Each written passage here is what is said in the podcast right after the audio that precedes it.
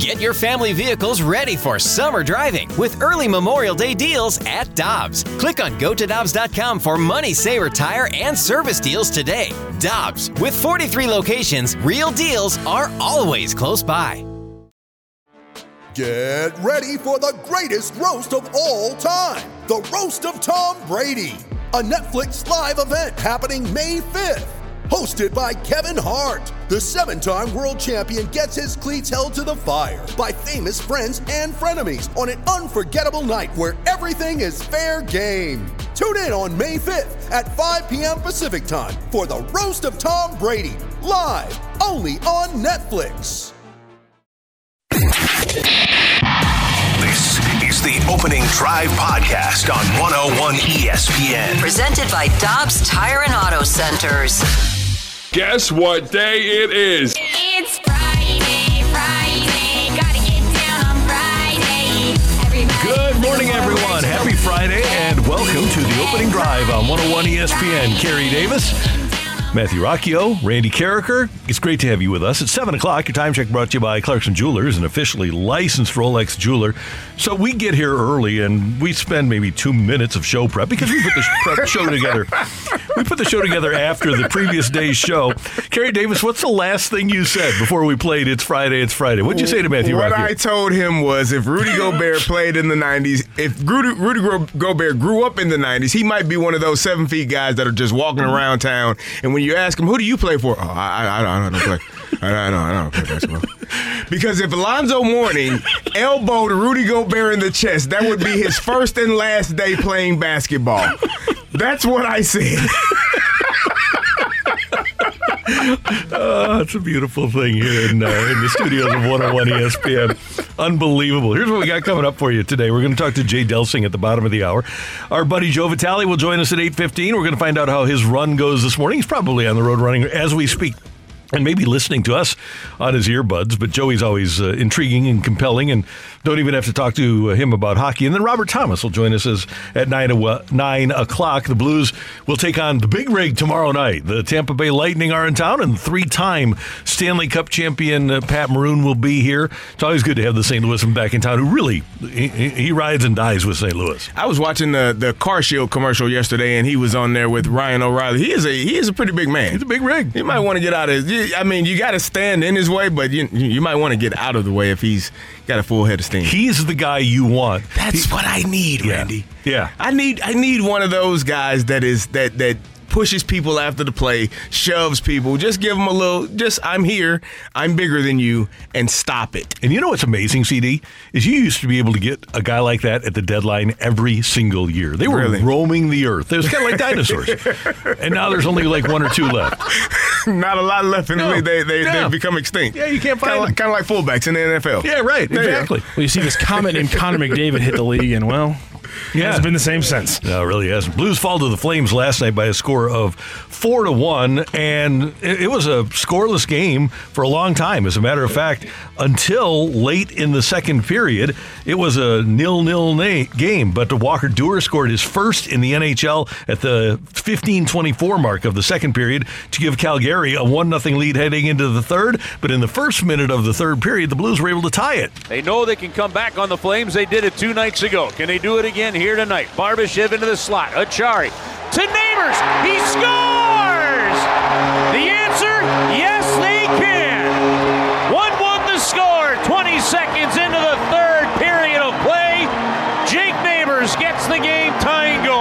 And Kerry, you and I are both thinking at that time, okay, here's an energy boost Yeah. for the Blues. Yeah, I, we thought that that would be the thing that you know early in the period get them going and, and get it uh get it going in the right direction. And, and as I said earlier, they seem to be the Blues.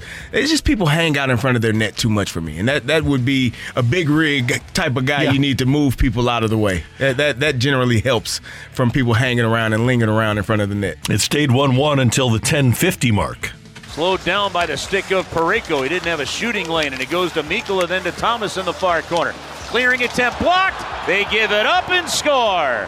Thomas tried to pass it to the middle. They give it up on the turnover, and the Flames burn the Blues on that one. They regain the 2 1 lead. That will get you fishing the puck out of your own net when you turn it over like our buddy did. Yeah, you can't have those turnovers, have those mistakes. Um, you know, it, it's unfortunate because it's obviously not something you're trying to do, but it, it costs you a goal in that moment, and now you're down in the game. So Blake Coleman scores at the 16:04 mark. The Blues pull the goalie. Dube scores an empty netter, and 4-1 is the final. Craig Berube, what went wrong in that third? Got to make the right play. Put it on the walls. Can't throw it up the middle like that under pressure. Just two bad puck plays, and they capitalized on them. You know, we're right in the game.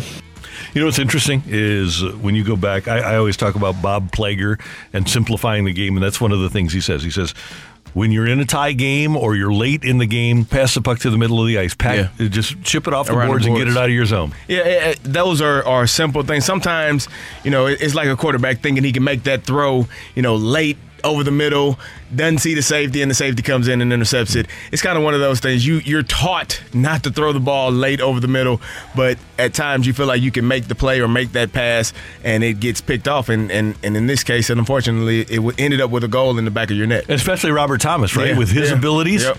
he there's no doubt that uh, he he thinks and he should think that Yeah. he can make a play like that. But sometimes you just have to uh, let discretion be the better part of valor and live to play another day. The Blues didn't last night, and they lose by a score of four to one. And as we mentioned, the Lightning in town tomorrow night, six o'clock pregame, seven o'clock faceoff here on 101 ESPN. One other note from last night in hockey. Kerry, it was January 12th. The Boston Bruins lost their first regulation home game of the season That's, last night. That's crazy. The, the, they are they are rolling and clearly not uh not having much much trouble this season.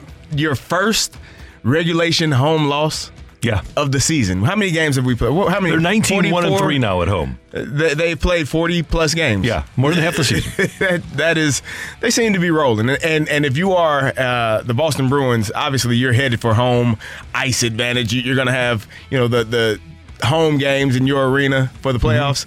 That's, that's going to bode well for you. Yeah, they're 13 4 and 1 away from home. Great job by uh, the former Blues assistant Jim Montgomery, the head coach of the Bruins. By the way, after making the playoffs for a league record 26 years in a row, they missed, and since then, they have missed the playoffs one, two, three, four, five, seven times.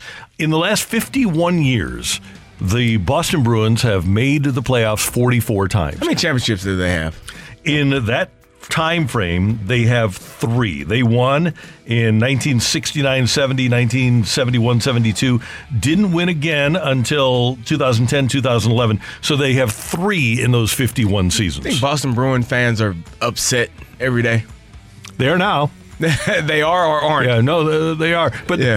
They probably don't like that Right? Yeah. they probably don't like the bruins because they say well when's the last time they won 2011 Yeah, that's yeah. way too long Yeah. so they can be 19 1 and 3 at home Right. and they'll be one to fire the gm and the coach yeah there's no doubt it's funny. I just it's just funny that it's it's every it's all sports fans. We're all we're all a little bit a little crazy. Yeah, Kerry, there was a, a bit into us. billboard when the Blues were playing the Stanley Cup Finals in Boston, and the Patriots had won the Super Bowl, and the billboard was updated every day. It said 109 days since New England's last Sports World Really? Championship, and now that the, the last one they had was that Right, Super Bowl, well, right. Super Bowl win. Yeah, I have to wonder right now, if you're a radio host in Bo- in Boston, what what is your hierarchy of Patriots missing the playoffs for the first time in a while, Bruins being really good, Celtics being really good, and some up and down moves by the Red Sox. They don't is like the Patriots. good. Is the Patriots being bad the number one thing right now in Boston? Patriots now are always the number one thing, and the Red Sox are too. I think I think Boston. I think the, two good Celtics would be number one. The two good things are three and four. I think Celtics would be number one right now. You the think that so? they're- especially the way, especially after going to the uh, championship last year. No, they like bad. They like They, like they, They like the salt? Yeah, they- Greg said it yesterday. People, people who there's you know New York fans and I think the Boston fans we can throw it in there too. They like it being unhappy more than they actually do it when they're winning. Because then what what can they complain about? And I guarantee you, this morning on Boston Talk Radio. They're talking about the Patriots making an announcement last night, turning out a release that said we are in the process of negotiating negotiating an extension with our linebackers coach Jerod Mayo, and we're starting the process of hiring a new offensive coordinator. There isn't a group of fans in the NFL, 32 teams in Yeah. the NFL. There's not one fan base that likes their offensive coordinator, right? It's just like a hitting coach. Not one. Uh, and and in turn, it's like the opposite of the backup quarterback. Everyone loves the backup Yeah, quarterback. Exactly right. uh, Lamar Jackson has been ruled out for tomorrow or Sunday's wild card game against the Bengals. CD, I had really dire suspicions of Lamar Jackson and the reality of that injury, but it did a deep dive last night, and that injury is real. He's like still limping around the room. I think what's happened is they aren't telling us how severe it is. Yeah. They're saying it's a sprained PCL. I think it's more severe than that. So the the PCL I think is more. Uh, um, it takes a little longer. The MCL is not as bad. If it's a sprained MCL, and I can't tell you what the the ECLs and the and the cruciate cru- Collateral ligament. collateral ligament. Uh, so those So ACL is anterior cruciate. cruciate cruciate li- Yeah. ligament. So that, I, I, but I do know I think the PCL is the post cruciate ligament, Correct. uh, ligament, and that's in the back. So that is one of the that one and the ACL are, are generally take longer to heal from. An MCL, because I've had a lot of injuries in my life, generally takes you a little bit less time to to come back from. So I think he is being honest and and being he doesn't he's not the type of guy to shy away from competition to run away from a fight. He's he's one of those guys that wants to play no matter what. And uh, I'm sure it's killing him that he's not able to be out there and helping his team in this playoff run. And Tyler Huntley, who will get the start, said that Lamar has been extraordinarily helpful, that he's been a, a great resource for Yeah. Huntley as Yeah. he tries to figure out how to win NFL games. He's got to figure something out. If they got they got to go to uh, Cincinnati this weekend, Mm-hmm. I don't think they have a chance. I, I thought they may have had a chance with Lamar. Agreed. I think it's going to be very tough for them to win that game without him, uh, and we probably see the Bengals going on to the second round. And one, one other NFL note Atlanta would host a neutral site Bills Chiefs AFC Championship game down at Mercedes Benz Stadium. I wouldn't think that uh, Atlanta's a good place to fly into. Yeah. So if Well, you're, uh, yeah. if, I mean, in terms of just getting there. Yeah. Some places are hard to get Right. to. But any because there's such a the Delta hub. Yeah, If you're in yeah. Buffalo, if you're in KC, no trouble flying Yeah, in. you, it's not an issue. Uh, Atlanta traffic is is a mess. So if you're Yeah. going in town for that game, leave couple hours earlier than you thought you should. Maybe an hour for sure. And then, uh, Kerry, I know sad news for you last night. Luka Doncic hitting a three pointer at the end of regulation, then another one in the first overtime, and the Lakers Mm. lose to the Mavs 119 115 in double overtime. I'm just broken up that the Lakers stink. Uh, no, no, actually, no. I'm good. I'm glad. there you have it. We're off and running here on 101 ESPN. Kerry and Randy, this is NFL Wild Card Weekend. We'll have a preview for you and tell you what we think is going to happen in tomorrow's most compelling games of the weekend here on 101 ESPN. You're back to the opening drive podcast on 101 ESPN. Presented by Dobbs Tire and Auto Centers.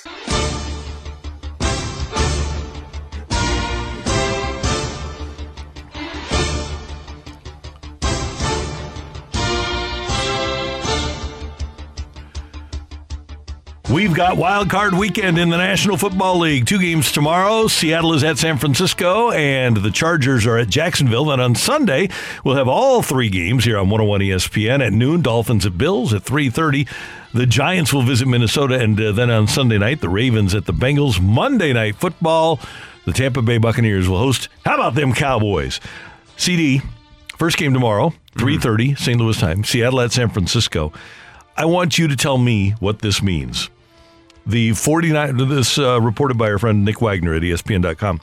The 49ers offensive line regularly invites quarterback Brock Purdy to their semi-regular poker games. What does that tell you? Oh, they love him. they they love him.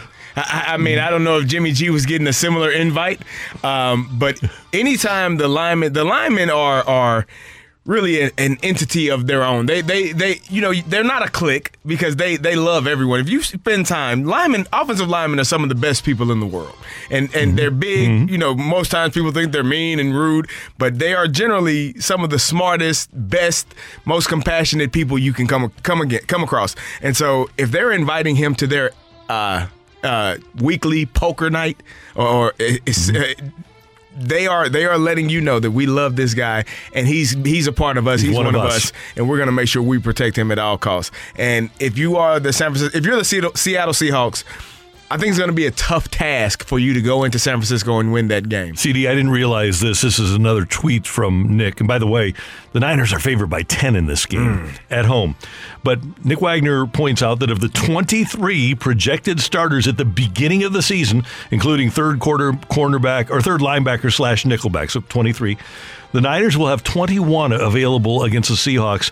Only cornerback Emmanuel Moseley out for the year with an ACL, and quarterback Trey Lance are unavailable. So, for all of our talk about how talented the Yeah. 49ers are and all the good players they have, almost all of them are available tomorrow. They, they've stayed healthy. They've been banged up here and there throughout the entire season, but uh, you know Debo missed some time. Obviously, Jimmy G is is out. They they've had some injuries, but they are are healthy at the right time, and now they have a young quarterback who they trust with the football. Who they think I I think Mark Mike Martz told us yesterday that. Um, Kyle Shanahan said he trusted this third string quarterback more than than than he than he would lead others to believe, and he goes out there and has a has a spectacular uh, uh, done a spectacular job so far. So I, I think that the Seattle Seahawks are going to struggle in this game, especially with the defense. They're gonna they're gonna find ways to to attack Geno and, and make it difficult for him.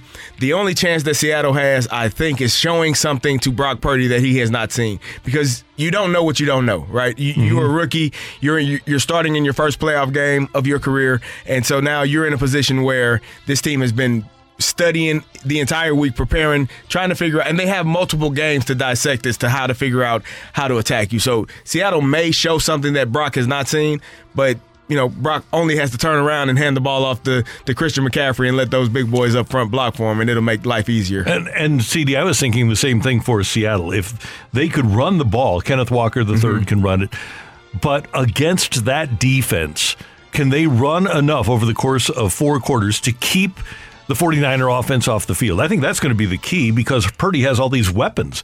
And as you mentioned, they can run the ball too. If they want to hang on to the ball and keep it away from Seattle, they could. I just am trying to find a way that Seattle could hang on to the football long enough so that San Francisco can't score. Well, they the the San Francisco 49ers are second in the league in uh, yards rushing yards allowed at 77 per game and and that's going to be that's going to be 30 40 carries to try to get that 77 yards and will Seattle be willing to commit to the run that long if they're down and and that's what is all that's what it's all going to boil down to. This is going to be a defensive matchup. Both defenses are going to show, you know, how how how well they play and if Seattle can stop Brock Purdy, it'll give them a chance in this game. And by the way, Kenneth Walker, the third, the Seattle running back, was limited in practice yesterday. So was Noah Fant, the tight end. Tyler Lockett was limited in practice yesterday. So they are dealing with a few injury issues. I could easily see San Francisco covering this 10 points. Yeah, and like I said, home game. You know, it's gonna be it's gonna be a, a, a live crowd at Levi Stadium. They're gonna be rocking and rolling, so it's gonna be uh, a special experience for Brock Purdy in his first NFL playoff start. We had Joe Buck on the show the other day, and he said one of the young teams to watch out for is Jacksonville. Yeah. And he had Jacksonville on Saturday night as they knocked off Tennessee. And the Jags have a lot going for them. They, they've got a really good young pass rush. Travon Walker has been better than I thought, but it's keyed by Josh Allen. And then up front, their offensive line has played better. They're getting really good work out of Travis Etienne. And all of a sudden, well, not all of a sudden, but in the last 10 games, you've got Trevor Lawrence turning into the first pick in the draft at quarterback. he has shown uh, last year. I think we thought, oh, this was a bad decision. He's not going to be good. Travis Etienne was out for the entire year with a foot injury. You thought that what Urban Meyer was doing and how they, the direction that they were going, it was going to be really bad for him. And now, as I said earlier, when you get some stability, you know, day to day, uh, working with a coach that understands what you're capable of doing, you're seeing the the maturation of, of Trevor Lawrence and this offense. You you sign Christian Kirk, you signed Evan Engram, you get guys in there that can play some football, and now they're showing he's able to show you what he's able to do. And Kerry, this is an interesting game from this perspective too. And you have a, a better perspective of this than me. But tell me if, if I'm right. I think Doug Pederson makes his group of players better, and I think Brandon Staley makes his group of players worse. I, I, I think you might be right. I, I think, you know, I don't know if I can say he makes Brandon Staley makes them worse, but he doesn't put them in the best position to succeed. Mm-hmm. And and as a head coach, that's your job. Sometimes it's to get the guys prepared and then get out of the way. Like you're not you're not there to micromanage every aspect of the game because now you can get in the way and make some decisions. There was a, a game earlier in the season where Keenan Allen was not playing; he was still at home. They were in Cleveland, and Cleveland and um, the, the the Chargers decided to go for it on fourth down instead of punting or instead of kicking a field goal, they got stopped. Unfortunately, fortunately for them, Cleveland was not able to score. And Keenan, Keenan Allen posted on Twitter, "What the hell are we Yeah, doing?" right, or something right. along He was those lines. home, remember? He was at home. Yeah, Yeah. he wasn't. He wasn't there. And so you have some decisions in this. Uh, uh, from Brandon Staley that you question. Obviously, the fans question, and your players, your own team is questions at times. Um, so it, it, they have to go all the way to Jacksonville. It's a long trip, and it's going to be a, a, a, a, a if you've never played in Jacksonville, Jacksonville is I I, I love they do like it is it is an experience in Jacksonville alone. Uh, so it, it's going to be a good game. Um, if Brandon Staley can stay out of the way, I think they have the better team and the better athletes. But you know anything can happen when you're going on the road, and that's such a long trip. And the, why I brought this up is because the Chargers are a point and a half favorite on the road. I think that the coaching matchup is worth three points to Jacksonville. You could make a poor decision. One poor decision not to kick a field goal, you know, to go for it on fourth and one as opposed to punting it and, and pinning them deep. Those decisions are, are I said I said this earlier this week. People tend to look at the last quarter or the last few plays of the last quarter. There are plays in the middle of a game that that matter, and if you are not in tuned and locked in the entire game, which Brandon Staley at times has uh, has shown that he's made some critical mistakes, it could be a it could be an issue. So for all my discussion here about Jacksonville and the, the fact that they're coached better and that they're really on a roll and that Trevor Lawrence has turned into a great player, the fact of the matter is Joey Bosa's back for the Chargers. Yeah. And you have Joey Bosa and Khalil Mack coming off the edges. uh, Trevor Lawrence is in trouble. all right? They aren't going to score a ton of points. It may not. They might not be able to score many points. And so with Austin Ekeler and with Allen healthy and Mike Williams is questionable, but uh, they've got Parr in the, the tight end. And they've got two receivers. If, if Mike Williams can't play, I think the Chargers wind up winning this game by a slight margin. Three points? I would say two or three, yeah. I I can see that. I I think it's going to be a tough game. I think it's going to be a good game. Kind of one of those down to the last possession type of games where, you know, uh, Los Angeles, the Chargers don't run the ball particularly well. It may come to come down to a point where they have to run the ball to eat up some clock, four minute offense to to to get off of the field. And if they can't run the ball, Jacksonville look for Jacksonville to go down and and put a chance to put themselves in a position to win that game. The Bills are favored by 13 and a half. Any reason to talk about that game? Uh, the Bengals are favored by nine and a half. Any reason to talk about that game? Nope. So the other game that is kind of compelling, the Vikings at home over uh, a three point favorite over the Giants. I like Minnesota at home. Hell, they were uh, what? Uh, Minnesota went thirteen and four. The Giants are interesting. I I, I just want to see if at playoff time, if Kirk Cousins coughs this baby up. That's the that's what we are. that's what we're looking at, isn't it? Hmm? If Kirk Cousins can take care of the football, we know offensively they are you know spectacular. They can. Justin Jefferson led the league in receiving. Um, as much as we talk poorly about Kirk Cousins, he's a Pro Bowl quarterback this season. He's done a fantastic job of of, of getting the ball to his receivers, Jeff, Justin Jefferson specifically. Um, offensively, I would like to see them run the football more. They they they can lean on Dalvin Cook just a little bit more, especially in the playoffs, Yeah. and, and see if they can kind of get this run game going to the tune of him getting 125, 130 yards. I think would be a, a great game for him and, and for them. Kind of a great game plan. If he if Kirk Cousins decides to turn the football over and the the Giants get multiple opportunities, this Vikings defense is not very good. They struggle offensively and they struggle with allowing a lot of points and a lot of a lot of yards. If you're turning the ball over to to, to the New York Giants and giving them more possessions, you're going to give your defense more opportunities to be scored on and that does not bode well for the Minnesota Vikings to win this game. And when you watch this game, this is one thing that I know that that uh, Kerry and Matthew love. Watch the left tackle. He's healthy now for Minnesota. Christian Darrisaw. He is a fun player to Yeah. watch because we enjoyed it here in St. Louis for a long time. The old pancake block. Christian Darrisaw, he can pancake a few guys. It, it, it, pays to, to be big and play left tackle. Uh, it, it literally pays well to be big and be a left tackle. He's he's dominating people and making them getting them out of the way. Yeah, he's a big fella. Move your feet, punch. You're gonna knock people down. One last point on, the Viking Giants game because I've, I've been noticeably down on the Vikings all year. Nick Wagoner, I thought, had a great uh, tweet uh, last week when he talked about the strength of schedule and how teams are doing against it. 49ers, one of the worst strength of schedules in the league, but they are pounding teams with a bad strength of schedule. They're like plus 147 in scoring differential.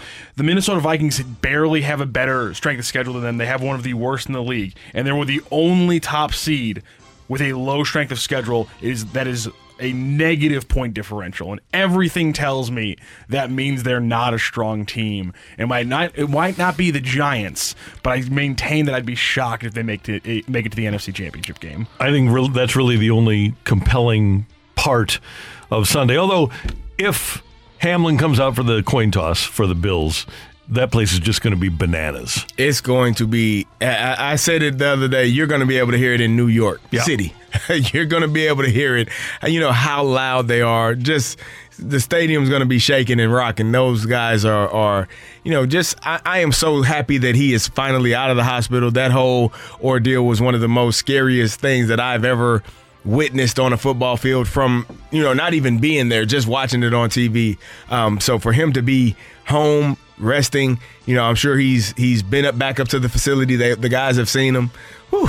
I, I couldn't imagine if that man walked through the door, Randy. I, I I just get chills thinking about how that meeting went when, if and when he walked through the door and those guys got to lay eyes on him and, and, and hug him and tell him we love you. By the way, did you ever hear that Cal student, air quotes, Marshawn Lynch, when he got drafted by the Bills, thought he was going to New York? Yes, he didn't know. Cal student, Marshawn Lynch, I'll add. Student athlete, emphasis on the athlete. Some people have niches. Clearly, geography not his. No, not one of them. That's not funny. one of them. Carrie, Randy, coming up next, we're going to talk some golf with our buddy Jay Delsing here on 101 ESPN. You're back to the opening drive podcast on 101 ESPN. Presented by Dobbs Tire and Auto Centers.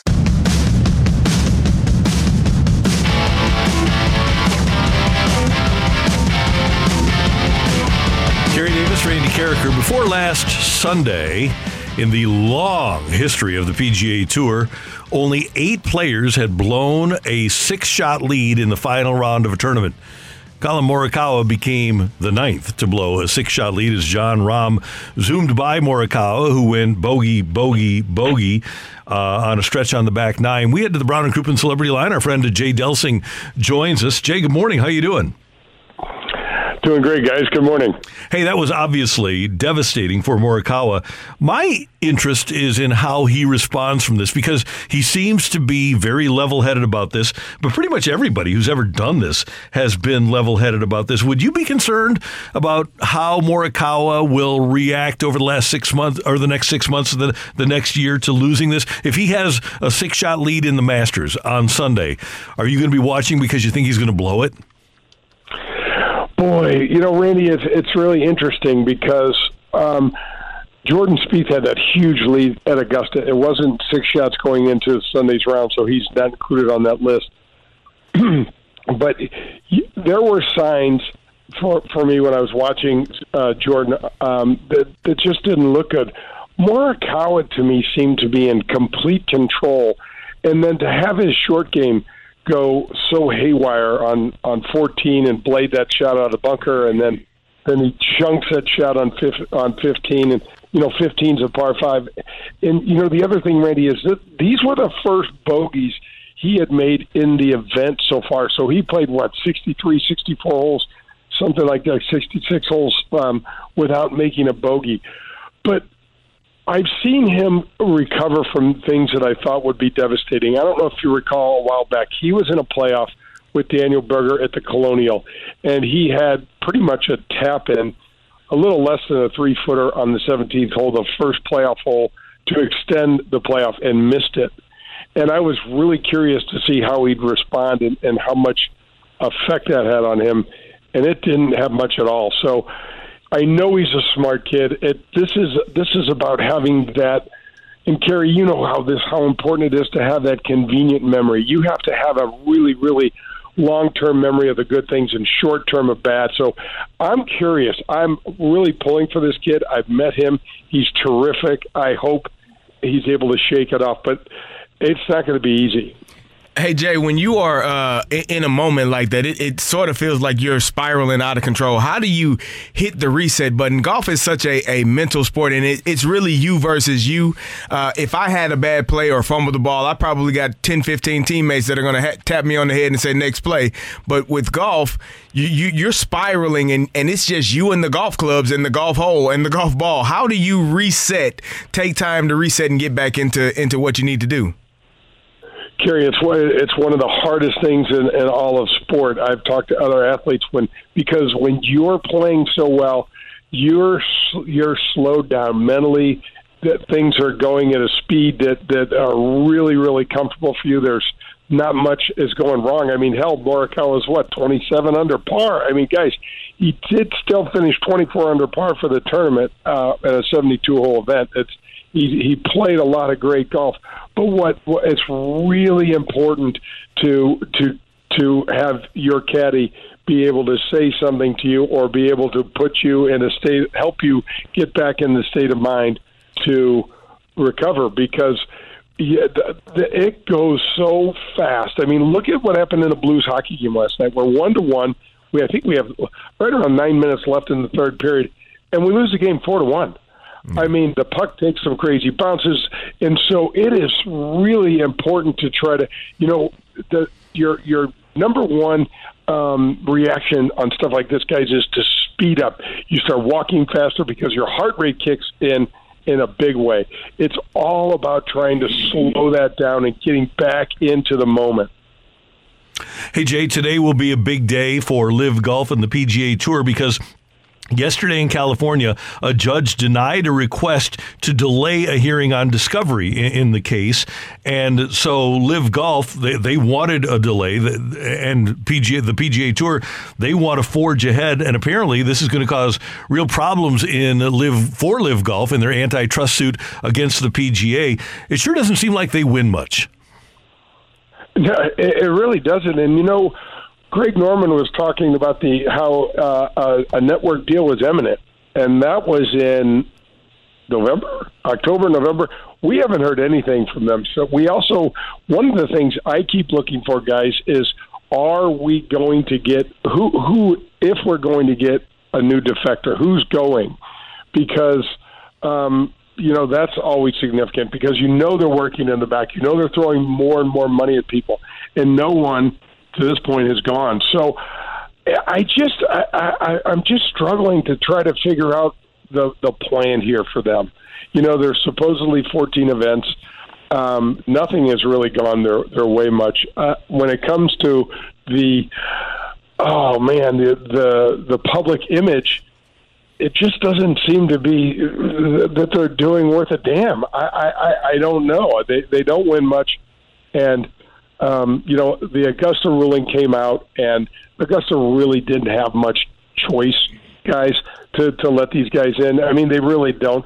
But what's interesting is that if this thing stays viable, then Augusta National and the majors are going to have to rewrite their criteria on how these players get access into their event because the lifelong players that have won the Masters, DJ, Mickelson, Sergio, Patrick Reed, um, they're all going to get in, no no problem. Um, but you know, you're going to get other good players like uh, Cameron Smith.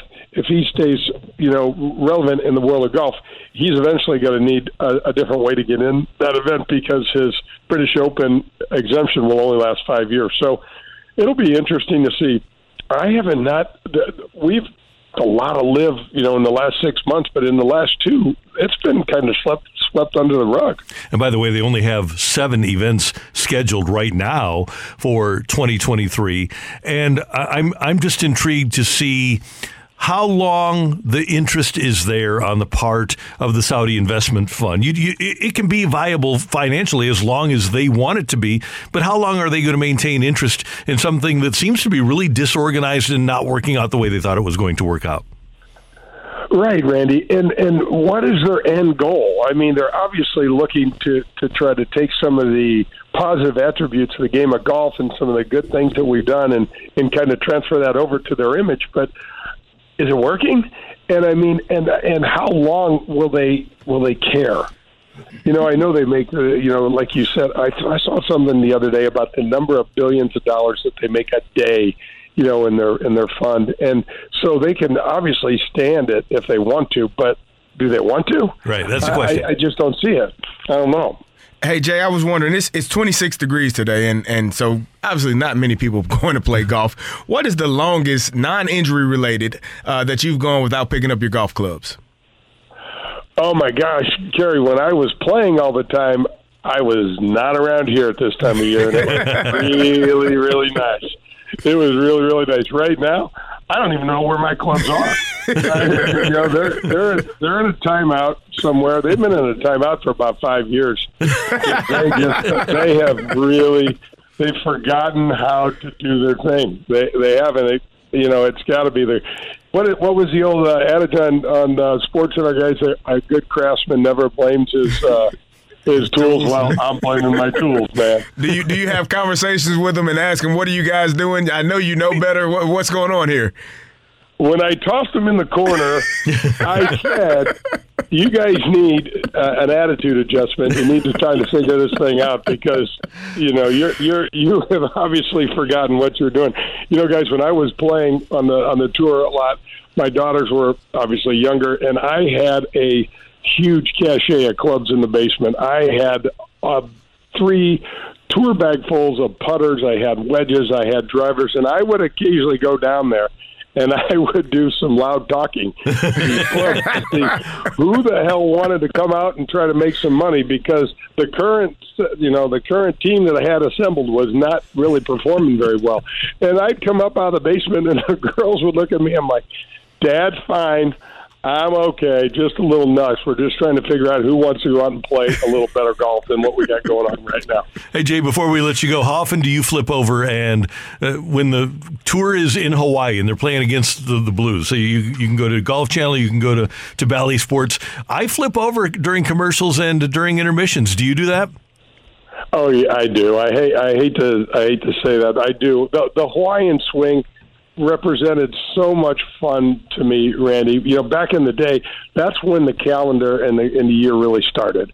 And to get out of here at this time of year, and you know, I love St. Louis. Uh, sometimes I wonder why weather-wise, but I love St. Louis, and to be able to get on those the Hawaiian Islands and and and uh, I would take the girls over there all the time with me. It was a it was a really real treat, and so I I love watching uh, uh, Waialae. It's fantastic. Jay, have a great weekend. Who do you have on the show on Sunday?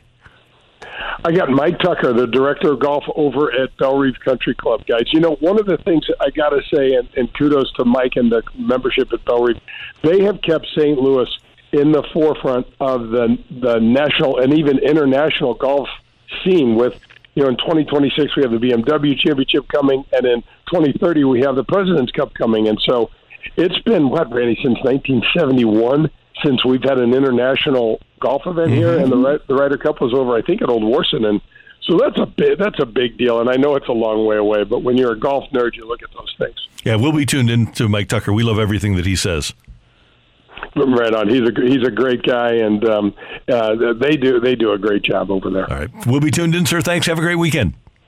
You guys too. Thank you. See you, Jay. Jay Delsing talking golf here on the opening drive on 101 ESPN. Coming up, get your text into the Air Comfort Service text line of 314 399 9646. That's 314 399 YOHO! Y O H O if you like to use the letters and save that text line number in your phone because we've got Take It or Leave It next on 101 ESPN. You're back to the opening drive podcast on 101 ESPN. Presented by Dobbs Tire and Auto Centers. It's time for Take It or Leave It. Want to say something? Put it out there. If you like it, you can take it. If you don't, send it right back. Get your text into 314 399 9646 and give us your Take It or Leave It. Brought to you by Gloria Lou Realty. Visit GloriaHasTheBuyers.com and start packing. That's my final offer. Take it or leave it.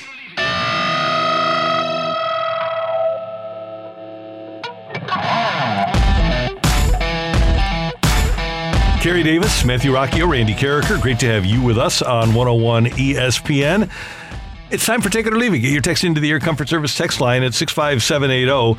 Uh, we mentioned earlier that the Boston Bruins lost their first regulation home game last night to uh, uh, fall to 19 1 and 3 at home. They do have, however, the best record in the National Hockey League, which is pretty important. And then when you look at the NBA, the Boston Celtics have the best record. So ordinarily, you'd think that they should be pretty happy on Boston Sports Radio this morning. But the Bruins did lose last night. I, I, texted Michelle to ask her about the name of the segment that they have every single morning Mm-hmm. on WEEI in Boston, and the name of the segment is Wheel of Gutless Bums. what? Yeah, Wheel of Gutless Bums, where they they rip somebody. Uh, and they're doing it with the best record in the NHL and the best record in the NBA. Take it or leave it. We need a segment like that here in Oh, St. Louis. take it. Wheel of Gutless Bums. Take it. And it can only be local. Yeah, take it. Okay. Yeah. We'll do it. And then, then, then, Randy, they won't be calling you such a homer. That's true. Yeah, that's so harsh. That's so Boston. It's totally Like, Boston. that- yeah. that- like, that's so Boston. It's almost Philadelphia. oh no, Boston's worse than Philly. Is it really? Oh, yeah. I think Really? so. Yeah. I, always thought Philly was the cream of the crop. Yep, Boston's people are much more negative. I think No, but- Goo- no, wait, Goose Gossage would call the entire city of Boston a bunch of negative blanker blankers. Remember, they assaulted a police horse when they won a championship in Philadelphia. Yeah, it was out of glee. There is no glee in Boston. excitement. There is no glee in Boston. It's just, just dark clouds. Yeah. Uh, Randy, Eh, take it or leave it. We, we we talk a lot about basketball in mm-hmm. these. we do. especially off air. We, we have some hot takes in this studio. Take it or leave it. Rock is really trolling me with his basketball takes, and I just have not figured it out yet. I'm going to have to take that CD. I'm going to have to take that.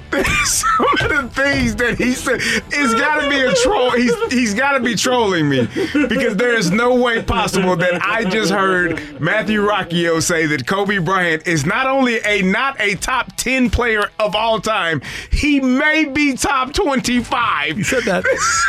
this said is that. a- he's trolling me. You're getting trolled. I haven't Take and I and I take the bait every single time. Rand- just how say you're you- trolling how me. I can will you- feel how better. How can you be a top ten player if you've Oh. only if you have five championships and you were the best player only one time? because How? Pau Gasol was better in the other one. I mean, I just hey, and that's listen, a hill you're willing to die that's on. a hill I'm willing to die on. And by the way, I- I I, ascended that hill years ago, and I've, I've staunchly planted my flag, sir. I went to the Google machine to look for anybody that agreed. I just did a search for uh, top players NBA history, and every single list that I found, every single one, had Kobe in the top ten. Every single one of them. yeah. So, Matthew, Uh, as your mom told you a lot of times, you're special. Contrarian. Yeah. You are a contrarian. This is that is 100. percent You you go against the grain. I, uh, I, Hey, I respect it. At least I don't make it ugly. I You respect. guys, you guys want to keep pumping up all these Lakers and Yankees oh stars? That's my just fine with me. But I was born in the old Midwest. No. Mm-hmm. Show me state, baby. Oh, wait, that that's a bad argument. the whole show me thing's a bad argument for Kobe and Jeter. Never mind. Yeah. I pull Yeah, back on that one. kinda- I they pull- kinda showed pull- you every pull- time they I were out there. I pull back on that one. All right. Well, they, they only have five rings each. I though. mean, they, they- Oh, only only considered. or he's you know, got seven. All right, uh, to the text line, 314 399 9646. Matthew, what do you got? Speaking of a hot take, take it or leave it. Ryan O'Reilly will be signed to an extension by the end of the year. Ooh, I'm going to leave that, but I think it's an interesting thought. I'm going to leave it though. Take it or oh, sorry, I, I, I think I'll. I think I will. I think I'll leave it as well. It's gonna be. I mean, this these injuries came at the worst time for them, but the best time for the Blues, if that makes sense. So yeah. Take it or leave it. The Cardinals make it to the NLCS this year. Oh, totally take it. I mean, we're homers. Take it. Jordan Walker is is is and Jordan Walker is the NLS NLCS MVP. Yeah. Uh, the, the Mets aren't even making the playoffs. Playoffs. Take it or leave it. The Georgia Dome is silent in a few Sundays. Neither the Bills or nor Chiefs make it out. Not the either the Bills or Chiefs don't make it out of the AFC divisional round. I'm gonna I- I'm gonna take that, guys. Because The Bengals. the Bengals are would have to play the Bills. They would be playing the Bills in the second round. yeah. Um, and Unless would have- Jacksonville. yeah. Either Right. way. Either way. Yeah, the yeah. lower seed The because lower they're seed two and three. Yeah, Right. I don't see. I don't see the Chiefs losing to Jacksonville or to who was the other team, um, Chargers. the Chargers. I, I I don't see that happening. But and obviously I don't see the Dolphins beating the Bills this weekend for them to be able to play. I'm gonna take it. Well, well, did I, did I hear that if the Chiefs, Chargers, or Bengals are in the AFC Championship game, it's a neutral site? It's Because the- only a neutral site if it's the Beng- the Bills and the Chiefs. I thought it was well. I, I okay because I thought maybe because the, either both of those teams have one less game, the Bills and the uh, Bengals. But the thing was, They were even still- though the Bengals beat KC, they they have the four losses. They were still behind. Yeah. Okay. Yeah, I was just double checking. It's just yeah, just Bills Chiefs, Just just Bills Bills, and Chiefs. Yes. Uh, take it or leave it. The Cardinals are more likely to have the Rookie of the Year than the MVP. Ooh. They had two guys last year that Yeah. were, were in the. I- I'm going to leave that because I think those guys will be in the hunt again, and I, I would anticipate that Nolan flip-flop Arenado, yeah, will step up and be as good as he was last year. Okay, I'll, I I like that. Take it or uh, take it or leave it. Torrey Holt gets into the Hall of Fame this year. Let's take it. Yeah, let's take it. Yeah, Let's take it. Yeah, I mean, it's time. yeah. We've been waiting a long time. We'll Let's ask go. Isaac about that on Monday. There Isaac's going to join us at the end of the show on Monday. He's in the Hall of Fame. We're going to the Hall of Fame this week, this year. Yeah, we can. Okay, let's We'll do, do it. We, we put together a few trips here, Randy. Wow. Oh, we're yeah, going we to- have. London? We're going to London, Canton? Pittsburgh. Pittsburgh. Those are different. Yeah. Got some, got some trips planned. Yeah. Take it or leave it. Randy will be watching the Tottenham Hotspur as they demolish Kroenke's Arsenal this weekend in the North London Derby. Derby. I won't Sorry. be watching. Always screw I've that up. kind of cooled on Tottenham because they've kind of disassembled the team. Uh, whenever when they fired Mauricio, that kind of bothered me. Uh, he was the Pochettino, He, he was the manager, yeah. He and he was terrific. And I talk a lot about franchises with self awareness. Tottenham doesn't have a lot of self awareness. Mm. So I've kind of cooled on them, but I'll be rooting for them hard to beat Arsenal. I will say that. Yeah, How do you like it? How they call it a derby instead, but it's spelled That's okay. Derby. yeah. Jack Buck North used to London uh, Derby. Back in the day, Jack used to broadcast the Irish Derby. It was sponsored by Budweiser, so he would go there every year. And horse racing in uh, in Ireland, rather than running laps to the left, they run it to the right. Really? Yeah, it's backwards. That's kind of awesome. I, I want to see that. That's that's really fantastic. Take it or leave it. If Lamar, if the Ravens get Lamar's contract done, Nuk Hop, Nuk Hopkins will be a Raven next year. Hmm. DeAndre Hopkins. There, there were reports that he's going to be uh, he's he's possibly going to be traded, Mm-hmm. which I can see that. I, Lamar needs a number one receiver. I, I don't know what their salary cap looks like. They just paid um, Roquan Smith a, a lot of money to be the top paid linebacker in Mhm. the league. I don't know if they have money to pay for Lamar Jackson and take on That's DeAndre. Hopkins' contract as well. Um, they they got to find someone though. They they they're, they're going to have to find someone that can help them in that in that receiver corps. Yeah, I don't even know who they have coming off the books, but I'll take the field and say that it's one of the other 30 teams that's not Baltimore, obviously, or Arizona that winds up with DeAndre Hopkins, but not Houston. Take it or leave it. Leave it. Vladimir Tarasenko will invoke their his no trade clause and stay with the Blues. I'm going to take that. I'll take it as well. I, I would I would take it because i- i- if you aren't going to a to a team where you know you want to be, and you talked about it, family, like there's a lot of things in, in involved when you're talking about trading players. It's not just the player that leaves; it's a family situation, leaving your family, having to go to a different city for you know a couple of months or or more, depending on how how well the season goes. I, I'll, I'll he may invoke that no trade clause, And that's why he asked stick for the no trade Yep. clause, right? Yep. Yep. Thank you, Matthew. Uh, thank you, You Randy. one more? No, just uh, Randy. My son and I just became Spurs fans this year. You got to jump back on. I still like Harry. No Gareth Bale. Yeah, they, they've It's- just it's been a long time ago. It's, it's not the same as it, as it Jump was. on Leeds United. That's that's that's America's EPL team. I'm not going to have time. I got my soccer team. I got, I got SC there you here. go, Randy. You know what? What? You're, you're, you're, the only you're, you're you're the only guy. You're the only guy. And I love since you soccer. Love soccer. Uh, St. Louis City SC is where I'm at. As a matter of fact, uh, evidently they pay me, which I appreciate, but I haven't seen the checks yet. I don't know if they're doing direct deposit. I haven't given them any information. Randy, they just started training camp. Give him a break. Oh yeah, first day of uh, camp, first practice the other day for St. Louis City SC. Uh, yeah, go St. Louis. Coming up next here on 101 ESPN, we have our fresh take. If you're the Blues, are you only looking for draft choices, or when you make a deal, might you look for a defenseman? That's next on 101 ESPN. You're back to the opening drive podcast on 101 ESPN. Presented by Dobbs Tire and Auto Centers. A fresh perspective on the day's top stories. It's the opening drive's fresh take. Brought to you by Schnucks Rewards. Reward yourself. Earn 2% back on every purchase with the Schnucks Rewards app.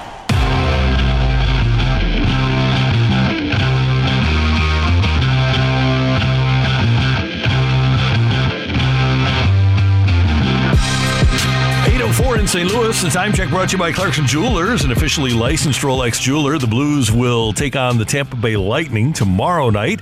6 o'clock pregame, 7 o'clock faceoff here on 101 ESPN. But we're all looking ahead to March 3rd when the NHL trade deadline gets here. And Kerry made an interesting observation yesterday when we were getting ready for. Why are the Blues or why are we talking about only draft picks when they make a deal with Tarasenko and or O'Reilly and or uh, Ivan Barbashev on March 30th? He said, why don't we, why why don't the Blues try to get a defenseman back? First of all, I think it's a great thought. And I would think, CD, that if you get a defenseman back, that you're probably getting a prospect along with a pick. Not unlike when the Blues traded Kevin Shattenkirk to Washington. And not only, and by the way, they traded a goalie, Phoenix Copley, along with Shatty, and they got back uh, Zach Sanford, who never really turned into what they expected he would be, and a first round draft choice. When you look at what what defensemen were able to garner last year, the Blues gave up Jake Walman, Sundqvist, and a number two to get Nick Leddy and Luke Witkowski, who's kind of a, a throw in on on that on that deal. Uh, the Rangers acquired uh, defenseman uh, or Anthony, or they they got forward Nick Merkley from San Jose for Nick Botetto, who's just a guy. When you look at the big time guys that were traded, though, Mark Giordano is able to fetch a second rounder, another second rounder, and a third rounder. Ottawa acquired Travis Hamonic from Vancouver in exchange for a third rounder. Boston gave up a first and two seconds to get Hampus Lindholm from Anaheim. The cost in picks for defensemen last year, established defensemen, was high. So I think that that's something to talk about, mm-hmm.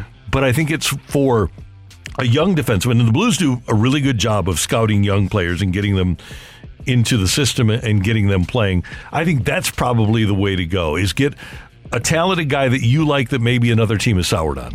Uh, who would who would you who would you say? Uh, I mean, Jakob Chychrun is that a is that a name that and he's getting four million a year, right? And is I that a name that you would feel comfortable bringing in in a, in a trade? I would, but here's the thing. Arizona is going to have no interest in trying to keep a guy like O'Reilly or a guy like right Vladimir Vladdy. Tarasenko. Yeah. If you get Jakob Chychrun, you're going to have to trade prospects and picks to get a guy like Gotcha. that. Joel Edmundson, I think, from Montreal. Last year, they were name. able to get Yeah. a number one for Ben Chiarot, who's not a very good player.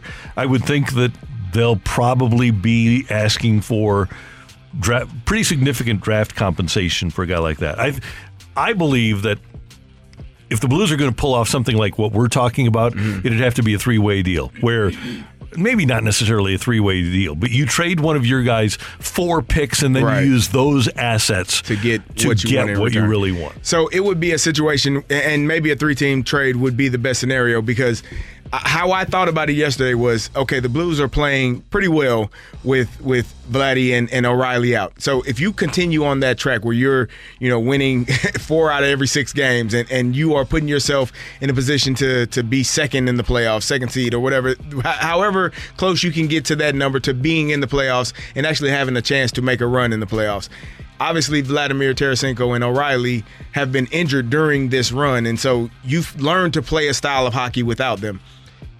But another team may be needing a, a, a leadership or needing a goal scorer like Vla- Vladdy is, and, and would they be willing to give up something that they have, sort of a defenseman that, which is what we need right now, uh, for for a goal scorer in Vlad- Vladimir Tarasenko? Here's what you need to find you need to find that team that has a young defenseman that's their number eight guy Mm-hmm. that can blossom and turn into a number one or two guy for you. You never expect to get a Hall of Famer, but both the Flames, and we talked to Jeremy Rutherford about this yesterday. Both the Flames and the Blues knew what Brett Hull was going to be Right. when they gave up. The Blues gave up Ramage and Wamsley to get Brett Hull. Those guys were essentially rentals to help Calgary win a Stanley Cup. That is what I would think that you're looking for is that young guy that you think you can turn into a number one Right. or a two, rather than a guy who's already got the contract like Chychrun, Yeah, who yeah. who's already a one or two, and established. and then maybe you get a number two along with that. Well, do, uh, because I, I said that because I think they do need a an, a, a veteran you know some veteran leadership. I, I, the Blues need a guy that is not going to be bullied or pushed around. You know, you you play two games against the, the Flames and and nobody even takes a shot at Kadri. You don't you don't you don't let him know, hey, what you did, it, mistake or not, is unacceptable. If someone throws a pitch inside to Albert Pujols, whether or not it slipped out of your hand, the next time you come up to bat, uh, uh, well, they don't pitch anymore, but uh, they don't hit anymore. But the next time your big guy comes up to bat, we're gonna let one slip inside as well to let you know, even if it was a mistake and not done on purpose, don't make those types of mistakes. And and right now, this Blues team lacks that type of in, in- intensity in terms of you know just a, a tough guy that'll that'll make sure and i know the enforcer is no longer a part of hockey and, mm-hmm. and they don't have guys that just come out there to fight anymore but you still got to have guys that can play but are are tough guys and let other guys know hey stay off of our goalie stay off of our our, our main guys and we'll stay off of yours or we'll we'll return the favor. The guy that is on the Athletic's trade possibility list that fits what you're talking about and would give up his no trade to be here is Joel Edmundson. Yeah. And he's making three and a half million through next year. The Blues would have to clear some cap space, but that's what you're talking about. Okay, so you go out and you get a number two for O'Reilly because his value is diminished because of the injury. then you turn around. I would think that you could get a num- uh, Joel Edmundson for For number two. two. That would not be a bad move in my eyes. I, agree, I, and, and it's something that uh, both teams win. You, you are putting yourself, and, and this is just off based off the premise that we are still playing, you know, well enough to make it and make a run into the playoffs. And if not, if if it all falls, you know, before March March third, and, and it turns bad, then you just get what you can get, prospects, picks, and you go about your day. But if you have a chance to really make a run in the playoffs, this team needs that that that guy on the from the defenseman, especially with all of the injuries that they've had. Um, you know, they need that guy to be able to come in and, and set the tone for for what this team is. Now, Montreal has the second worst record in the East. This is not something that Doug Armstrong has been wont to do in the past, but it might be a play here. Is you give up a premium pick, a number 2 take a guy like uh, one of the Blues injured defensemen and move him for that contract. I, I would think that if you would offer a two and Scandella and say, Montreal, you take the Scandella contract, you're a bad team, you aren't going anywhere for a few few years anyway. So you're basically giving up the pick for the salary. I don't even know if you have to go number two. You probably would so that they would take the Scandella Right. contract and get Joel Edmundson that way, and then just do what you were going to do Yeah. with the other guys that are going to Yeah. be free agents. Yeah. If you wanted, heck, that would not be a bad move to try right now. Right. But the problem with Joel Edmundson is that he barely played last year. He hasn't been the same player since he left St. Louis. Mm-hmm. So you'd have to be pretty confident that you can get him back. But he he does the things that you're talking about that you want. Sometimes a change of scenery, sometimes coming back to a familiar place can can be beneficial. But to your question, would it surprise me if Doug Armstrong would get players and picks back in exchange for the guys that are going to be free agents? Not one bit, because he's done it in the past. And I think it's a smart move. Yeah, I think just based on where this team is right now, they are, you know, right there on the brink of being able to get into the playoffs and, and being a playoff team. And, and, you know, it's just missing that ingredient, just that that tough guy, that guy that is, you know, not no BS. I'm not going to allow this to happen to. I'm, I got you guys. I can also play hockey as well. I'm not just out there trying to punch people in the face, which I don't. I don't mind those guys either. But a, a guy that can do both. That's CD. I'm Randy, and that's today's Fresh Take on 101 ESPN. Coming up, does Joe Vitale prefer a memory foam pillow or does he prefer a feather pillow? We're going to find out next on 101 ESPN. You're back to the opening drive podcast on 101 ESPN. Presented by Dobbs Tire and Auto Centers. We are talking everything St. Louis Blues as we head into the Blues booth. Presented by Boardwalk Hardwood Floors, a proud partner of your St. Louis Blues. Find your perfect new floor at our four convenient locations and online at boardwalkhardwood.com.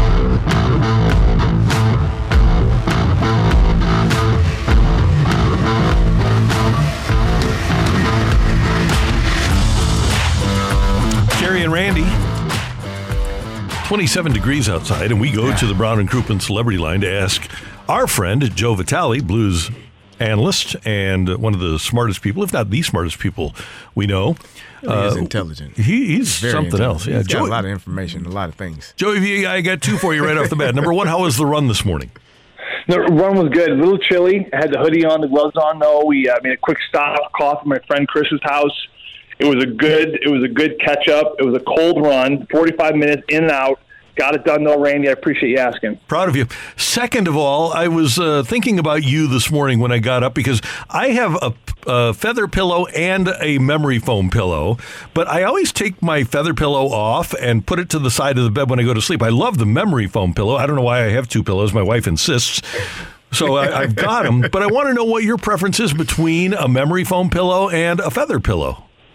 Listen, the uh, the pillow game that that's a love hate. It's a feast or famine when it comes to the pillow the pillow d- dynamic. Let's call it a. Di- it's it's definitely a dynamic in my house. My wife. I don't know if we talked about this before. I have a bunch of throw pillows. Like we have all these like decorative throw pillows. Have we, have we talked about this? Yeah? I because think- remember I sent you the picture. I've got like 15 that I have to put on the bed every morning. Yeah, it's like, and then you end up throwing them on the floor, and then they like pick up all these like dirt and crumbs, and uh, I, I I don't get. It. So I finally won that battle. Like we have we have gotten rid of every decorative throw pillow imaginable because it was just ended up into a big pillow fight with my kids, and then someone was getting hurt. So now now now the pillows are gone. Uh, it's just, it's just a good debate. I mean, you know, I talked to a lot of players about this. You know, one of the first questions I ask guys on the road is, "How'd you sleep?" and they always tell me. And the second thing is always like, "How about these pillows?" And they everyone's always got an opinion about a pillow. Too soft, too hard, not big enough. Uh, you need two of them. You know, it's like you need two, but then three's too much, or maybe two's not enough. It's like it's all it's all, the whole the whole the whole bit.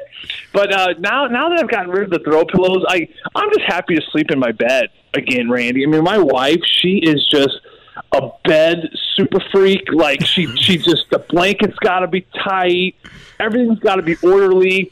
And now now she's got this thing where apparently like I'm such a warm sleeper. She actually builds a fort around herself. She has these huge she has these she has these huge body pillows one on her left side, one on her right. So it's basically like her own individual bed on that side. And I'm not allowed to cross.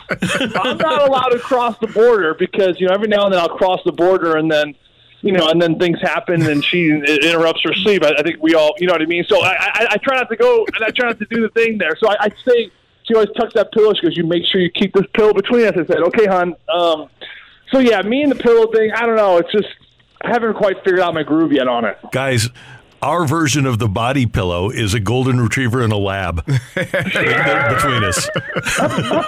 hey, it's like you like you, you don't need birth control. You just need a golden and a lab. in your bed, Exactly, you know, or- right. Or, two body pillows. Exactly right. Joey, the, the people don't understand the importance of, of sleep and how, you know, as a player, I, I wonder, do you still have body injuries? Because there are times where, you know, I, I don't sleep with the, the, the uh, feather pillow because the feathers stick me in the neck. They come out of the pillow sometimes through the pillowcase. It's too much. It's too much work to deal with. I, I like the memory foam, but it, sleep is extremely important to me. And there are some days where I wake up and I feel like I just played a football game and I don't know how, what's going on in the bed. I- I- it's do you have nights like that where you just wake up and your body is like, oh, you didn't sleep at all tonight, sir? Well, you know, Kerry, you know that that feeling it could be somewhat because of the half bottle of Grey Goose you, you pounded the, uh, the night before. the night before, I got no one told me that I needed to stop that. So clearly, now that I know that I can, I can dial that back a little bit. That's right. It's like it's like me. Like, listen, we're, we're men. We don't take responsibility for anything. I wake up, I feel horrible. I'm like, honey, I think we need a new bed. New bed. She's like, or you need to stop burying 13 bowls of cereal before you go to bed, and maybe you'll feel a little bit better. I was like, oh yeah, it's not a bad point. No, uh, you know, I'm with you. A good night's sleep. Uh, certainly, uh, they're, they're hard to come by nowadays, you know, and especially especially with this this routine that the Blues have, where it's been a lot of travel, November, December. Uh, so sleep certainly is something that you know, from from a lifestyle standpoint, I think any health doctor would tell you that that is, you know, they they say with sleep, it you need to have consistency. Right, you have the same bed, you know, you have the same climate, and you look at this team, you look at the way they travel. I mean, you're in different cities, you're getting in it too, you're de-icing it one in the morning. I mean, it's just, it's all, it's all over the place. But you know, it's one thing for me. I mean, when I got when I got injured all those years ago, one of the side concussion or side uh, effects of all my concussions was I just became an insomniac. It's actually why I found I got into bread because it was something I could do quietly in the middle of the night, which you know we've talked about. But to, to this day, to this day, I you know I'll sleep you know three four hours, wake up in two in the morning, and I'm just like boom, I'm awake. Like there's there's no more REM cycle. I'm up, I'm active, I'm ready to go. But you know what? The silver lining is you have this many kids. It actually works out pretty well because got a lot of husband points throughout the years, getting up with the babies in the middle of the night, doing that whole thing. Because um, that's just kind of the way it shook out. But uh, no, certainly the pillow debate is is still a big one in my house. And uh, every now and then I'll try to move that body pillow between me and my wife, and I get a smack to the head, and, and, it's all good. It's all good. Keeps it keeps you humble. One other thing, by the way, about sleep, when Chip Kelly was hired as the head coach of the Philadelphia Eagles, he brought a lot of sports science with him. And one of the things he wanted his players to do was to sleep 10 hours a night. There's never been a point in my life where I could sleep 10 hours a night. That that to me seems like a lot. I mean, that's over a third of your life. I can't imagine sleeping sleeping that much. You know, I, I know that you know a lot of the players they have these different different routine things they do to kind of increase as much sleep as possible. Like Brandon Saad, for example, boy, is he playing great right now. Mm-hmm. You see him on the plane; he's got these like orange lenses he wears everywhere. I kind of thought it was like a, a, a trendy little like hippie thing he was starting to bring back. Like he had these like hippie like orange frames, but it actually it cuts out the Blu-ray, so he wears them on the flights and he wears them, you know, especially when he gets off the plane. He doesn't want to have any blue light. Um, like post, like he said, like post game or post nine p.m., and that that can kind of help him help him with his rest. A lot of the Blues uh, players uh, believe in this, and certainly the head trainer Ryan Podell does as well. Uh, different sleep techniques as far as like when they go to Colorado. The idea is you want to get in and get out as quickly as possible because of the high altitude. So if there's a day before the game, they'll wait till the very last minute to get to Colorado, and then as soon as the game's over, they're out of there quickly. You know the the the altitude. Obviously, there's less oxygen in the air, which means your body needs to work even harder to to get enough oxygen, which interrupts your sleep. So there there is a lot of these these crazy little sleeping voodoo things that they try to manipulate in order to suffice to the, the crazy schedule that these players have. But at the end of the day, there's only so much you can do, and and I certainly think that they're um, they're doing a well well enough job lately, especially because this Blues team's been they've been playing pretty good hockey. Hey Joey, speaking of playing pretty good hockey, we were just talking about the Blues and, and maybe the need for a defenseman uh, at the trade deadline. You had so many injuries um, to the defensemen and, and guys that have you know been out for extended period of time. What are your thoughts about this team going forward and, and maybe some of the the needs that they could bring in to help them on this playoff run if they were to get in?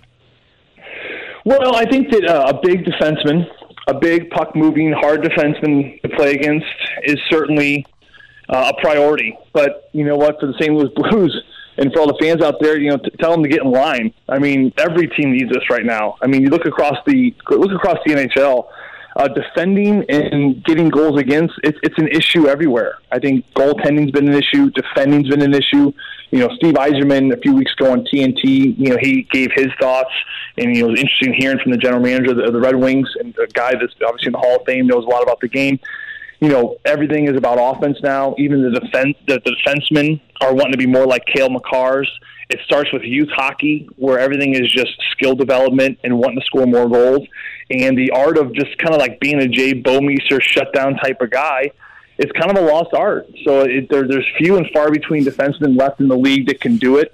You know, I, I, I don't know if it's necessarily something that you need to go out and grab at the deadline. I know it could be frustrating at times, like last night. You know, you see a couple of those turnovers in that Calgary game that hurt you in the third period, you lose that game. And defending has been a problem. The Blues have been allowing a lot of goals. I get that. But at the same time, you know, you got to keep an eye on players that are coming back. Nick Leddy, he skated yesterday. He's got an upper body injury, but the fact that he's on the ice, to me, he's a week away or so, hopefully sooner. You know, you have Marco Scandella also skating. You want to talk about a big time, a big defenseman that can shut down and play defensive hockey there. Just a big body takes up space. He's coming back hopefully within a month or so, probably around that deadline time. So you're getting relief there.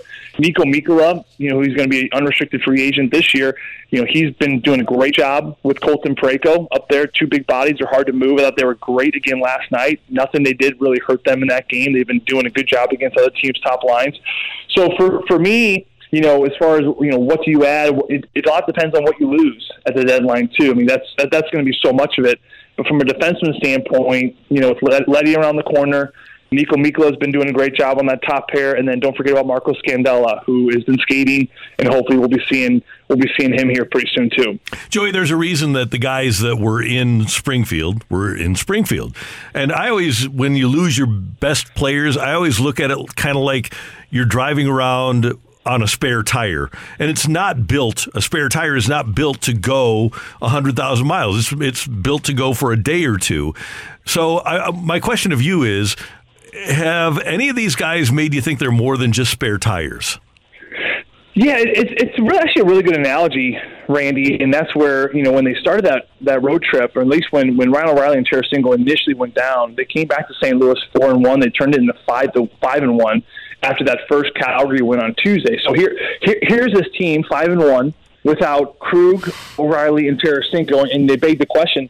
And a lot of fans were like, "Well, I guess we don't need them." Well, they well pump the brakes a little bit because, like you said, to me that five and one stretch that was like maybe let's call it you know 10 20 miles just to get to the dealership to change the tire because now you're going to really start to see the bumps and the bruises the fatigue of these young players you know i think when you get called up there's a lot of excitement right? I mean how often do we see you know baseball players come to the plate for the first time and hit a homer or or a hockey player in his first game get a get a goal in his first shift right? There is there is something to be said about you know uh, when you enter something you're going to have you're going to have success right away. There's actually a thing called beginner's luck which which we've all heard this we've all heard this term. There's actually a lot of science behind this idea of beginner's luck and I, and I actually have to go back to this book where I read this but there's actually you know legit factual like tendencies with people who start things for the first time where they find success right away so you know you take you take a kid fishing you see this a lot in fishing or you take, you know, ah, I don't want to bring little Susie. Susie's your eight-year-old little sister. I don't want to bring Susie. Dad, don't bring Susie. She's just going to make noise. Da, da, da. And what happens? What happens? You know, we all know it. What happens in the in the fishing trip? Su- Susie catches a monster. She catches the biggest one, right? And we think, oh, beginner's luck. Well, it's actually the world's way of finding someone that is doing something for the first time and they want to grab them. Like you want, it, it's it's the world's way of grabbing them, getting enough attention, and having success right away well, then they're going to say, "Oh, wow, this is pretty cool." Because think about it: if if every time you try something new, you didn't have success, well, then no one would do anything, right? You wouldn't want to do anything new because right. you're already not you're already not you're already not interested in it. Like no one's interested in it, right? But if you if you want to make sourdough bread and you're like, oh, I don't really know, but if that first loaf turns out great, well, at least you're giving yourself a chance. But if it turns out like crud, you're like, well, heck with this. This is a waste of my time. You're, you're never going to try anything. So, and I bring that up because when you have call up guys you're going to have success. Like you're going to you're going to have success right away, and that's and that's kind of the world's way of kind of pulling you in and saying, hey, this this is a good thing for you. But over time, as we say, you know, the cream the cream will come to the top, and they're going to be starting to play more minutes. And it's a tough league, it's a fast league. Things happen very quickly. You talk to some of these young players. What's the biggest difference? You just got to make reads so incredibly quickly because there's just not a lot of time and space out there. So that wears on your mind. That wears on the psychology. So eventually, you're going to have you're going to have things kind of plateau. If I if I could say anything about to answer your question, I think Nikita Alexandrov to me, he is starting to appear more and more as a player that is going to be a full time Blues uh, on the roster uh, on the Blues team next season. I think he's going to be here for the rest of the year. I think he's going to be up and down. I think he's going to be a healthy scratch once the Blues get you know healthy here pretty soon. But aside from that, here, here's a player that has done well enough in my mind where he's going to be a full time player definitely by next year, night in, night out. I don't think you're going to see him scratch very much. Uh, his speed, his intensity, he just makes great reads. You know, Craig Berube said every time he touches the puck, he treats it like gold. He's just very good about it.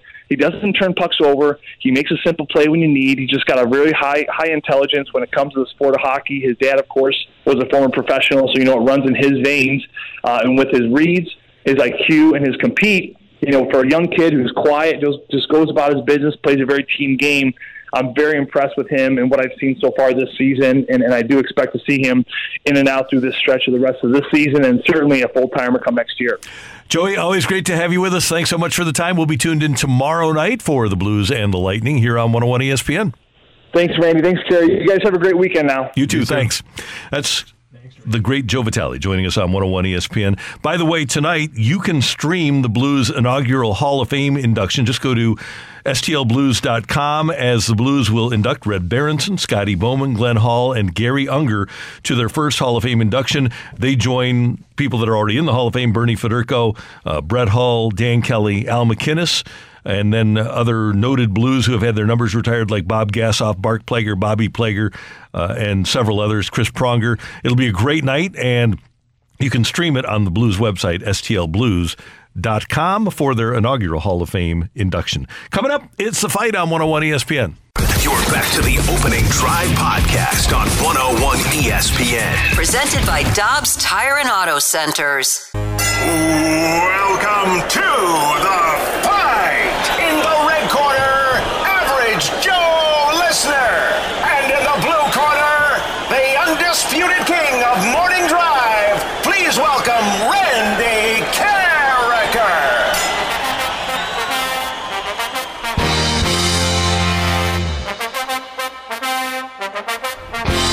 Welcome back to the opening drive. I'm Kerry Davis, joined by Matthew Rocchio, and it is time for the fight. And our fighter today is Ben. Ben, how are you doing this morning?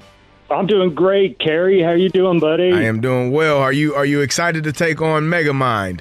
Uh, excited wouldn't be the word, but uh, but but I, I'm ready. I'm ready? ready. I've I've I faced Randy. It's been uh, it's been about five years ago, maybe when he was on the fast lane. I faced him, Okay. and uh, and he kind of took me down through there, if you know what I mean. And uh, Well, is it, you- you're back, Ben, with an opportunity to uh, you know redeem yourself.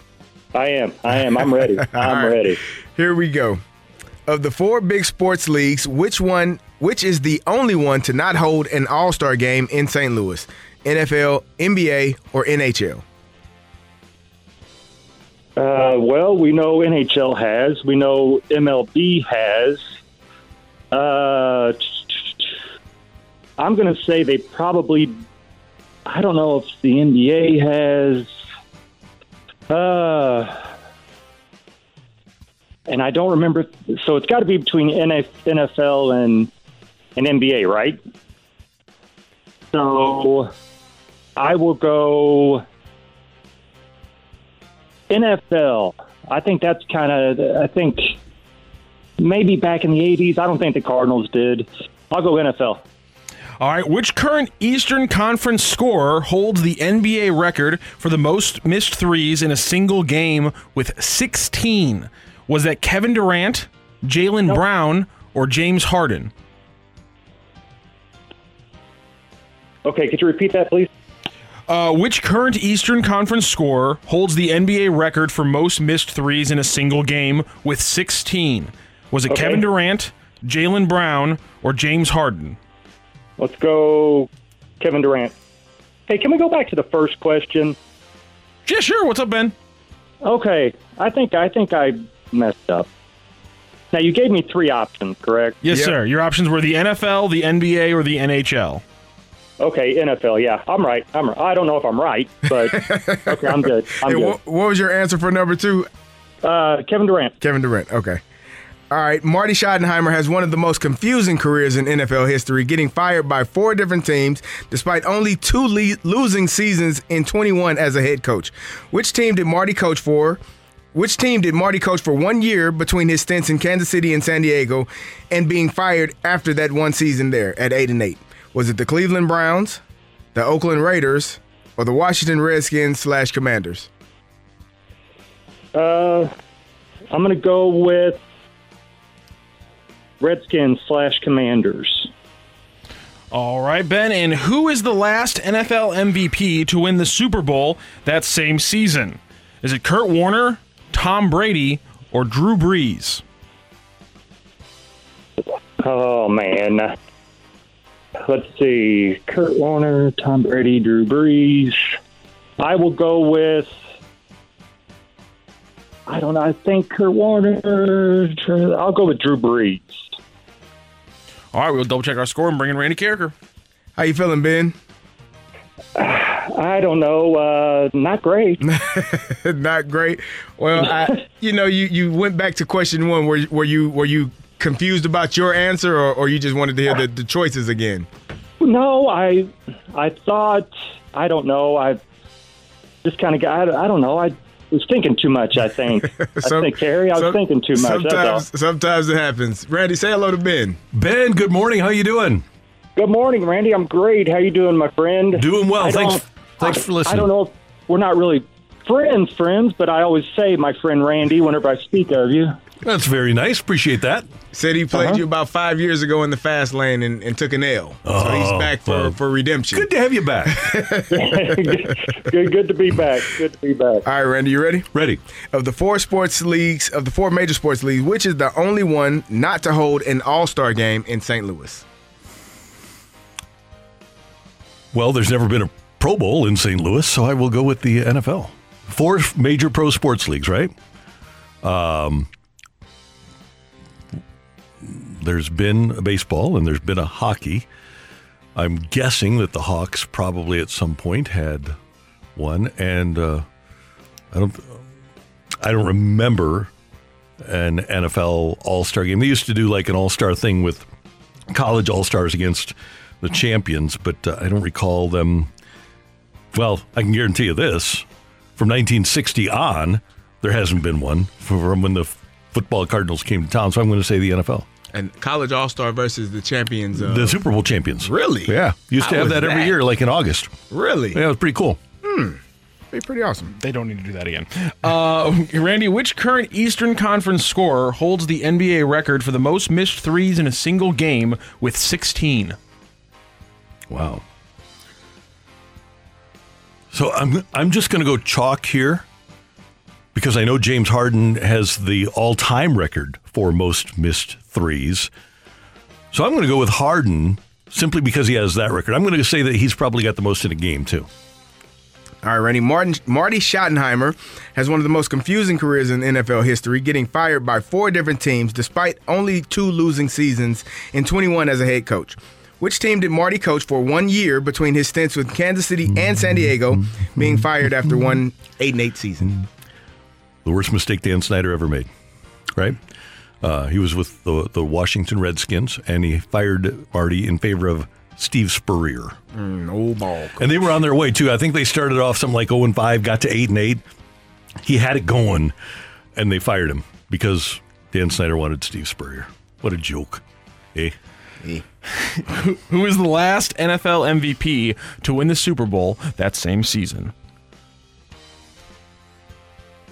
I think it still might be Kurt. As of a few years ago, it was still Kurt Warner. I don't think Brady ever did. I don't think Manning won when he threw the 55 touchdown passes. I think that's when they lost to Seattle. Rodgers hasn't, and he's won a bunch in a row.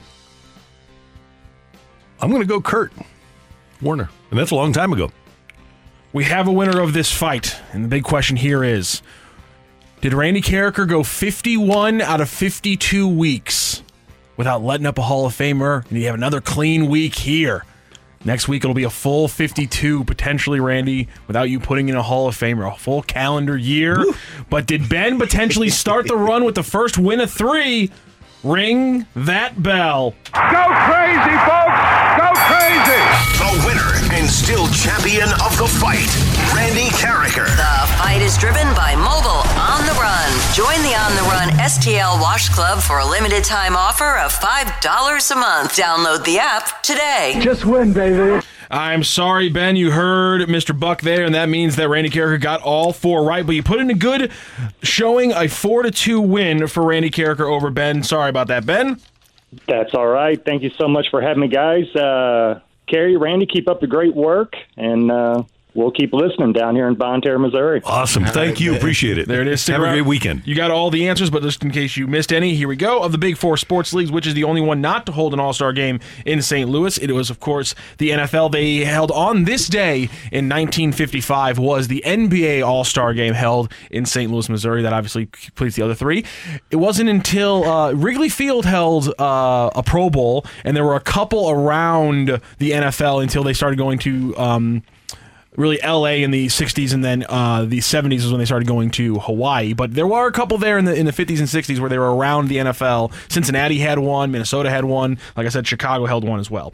Uh, which Eastern Conference scorer holds the NBA record for the most missed threes in a single game? It was in fact James Harden. He went 1 in 17 in a game where he also set a couple scoring records for the Houston Rockets. It was kind of crazy when he did it. Uh, Marty Schottenheimer, one of the most confusing careers, Randy, this is insane. Two losing seasons in 21 years. He got fired four different times. He had a losing season one of those four times. The times he got fired, eight and eight by the Washington Redskins. The answer to the mm-hmm. question. He was 10 and six when he got fired from the Browns. He went he went seven and nine after a 13 and three year in Kansas City when they agreed to let him go, and then of course 14 and two. One of four, of four firings, he actually had a losing season, and it was a seven and nine year. Insane stories around Marty, Marty Schottenheimer, and then of course the last NFL MVP to win the Super Bowl in the same season, all the way back to Kurt Warner in 1999. Somehow what six Super Bowls and four MVPs for Brady never lined up at any point.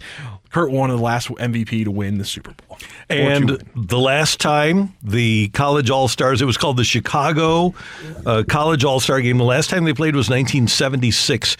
The Steelers trounced the College All Stars 24 to nothing. That could not have been a fun day for the Who college all stars. I I would love to know who was on that college team. Well, w- we'll get Dan Dierdorf on sometime to talk about the group that he played with in 1971 because they wound up having like 10 Hall of Famers. Really? Yeah, on that College All Star team. Really? Yeah. Wow, that's pretty cool. and they played the Colts. The, the Steelers obviously had tons of Hall of Famers. College All Star team against the Steelers probably was not very fun. Yeah. Kerry, Randy, Matthew, coming up. Uh, so, uh, what are the the NFL jobs that you avoid at almost all costs? That's next on 101 ESPN. You're back to the opening drive podcast on 101 ESPN. Presented by Dobbs Tire and Auto Centers.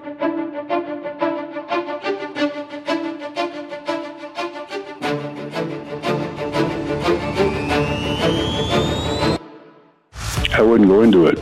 I, I wouldn't take the job. No, I would not take that job. I think anytime you got a quarterback that you're paying that much money and, and he's got all the chips and he, he's he's controlling everything about that situation, that's not a good thing.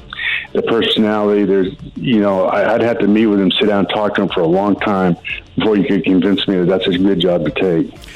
That is former Rams head coach Mike Martz talking about the Arizona Cardinals head coaching job, which is a blank show right now because you are stuck with Kyler Murray and you don't know what Kyler Murray is. And like Mike said, I'd have to sit down and have a long meeting with him, but we do know that the Cardinals saw fit to include a clause in his contract that required him to watch a certain amount of tape and they mm-hmm. were going to monitor how much tape he did watch. And CD, Arizona Cardinals aren't the only job in the NFL where if I'm a prospective head coach and everybody's coming after me, that that would be the last one on my list. I think that one. I mean, Denver might be the one of the better ones. Minus, you know, if you can get Russell Wilson back to to being the the successful quarterback that he's been throughout his entire career. I think last year was just one of those years you kind of like a blip on the radar, and you just you you bypass that and get back to get back to work. I, I don't know. I think Kyler Murray, if healthy and when healthy, and the pieces that they have around them in Arizona, is a much better situation right now than what I think would be in Indianapolis if if they decide to go in a different direction with uh with Jeff Saturday. Trying to figure out, you have an owner who meddles just a little bit. Last couple of he, years, he kinda, definitely. he, he kind of gets involved. You don't know who they have had quarterback after quarterback after quarterback in the last three seasons, trying to figure out who is going to be their guy since Andrew Luck left. I think you want to go into a situation. The the worst shows are going to be the places where the quarterback is the biggest question, and that would be in Indianapolis and in Carolina. You you have quarterback questions in those two places, and if you are a coach you understand that this NFL game is based solely off of how well your quarterback can play. But prospective coaches always say, I'm looking for the owner and the quarterback. At least Irsay has a history Yeah, of yeah. being patient and being good. And we don't know yet about Denver. I think Arizona now, because you, like Mike said, the quarterback's in control there at the moment. and he's hurt. Yeah. you got you got some Right. time where he's not even going to be playing next season. To me, the scariest one is Houston because that's an owner that's never Yeah. done one thing Yeah. right since Bob McNair died and Cal McNair took over as owner.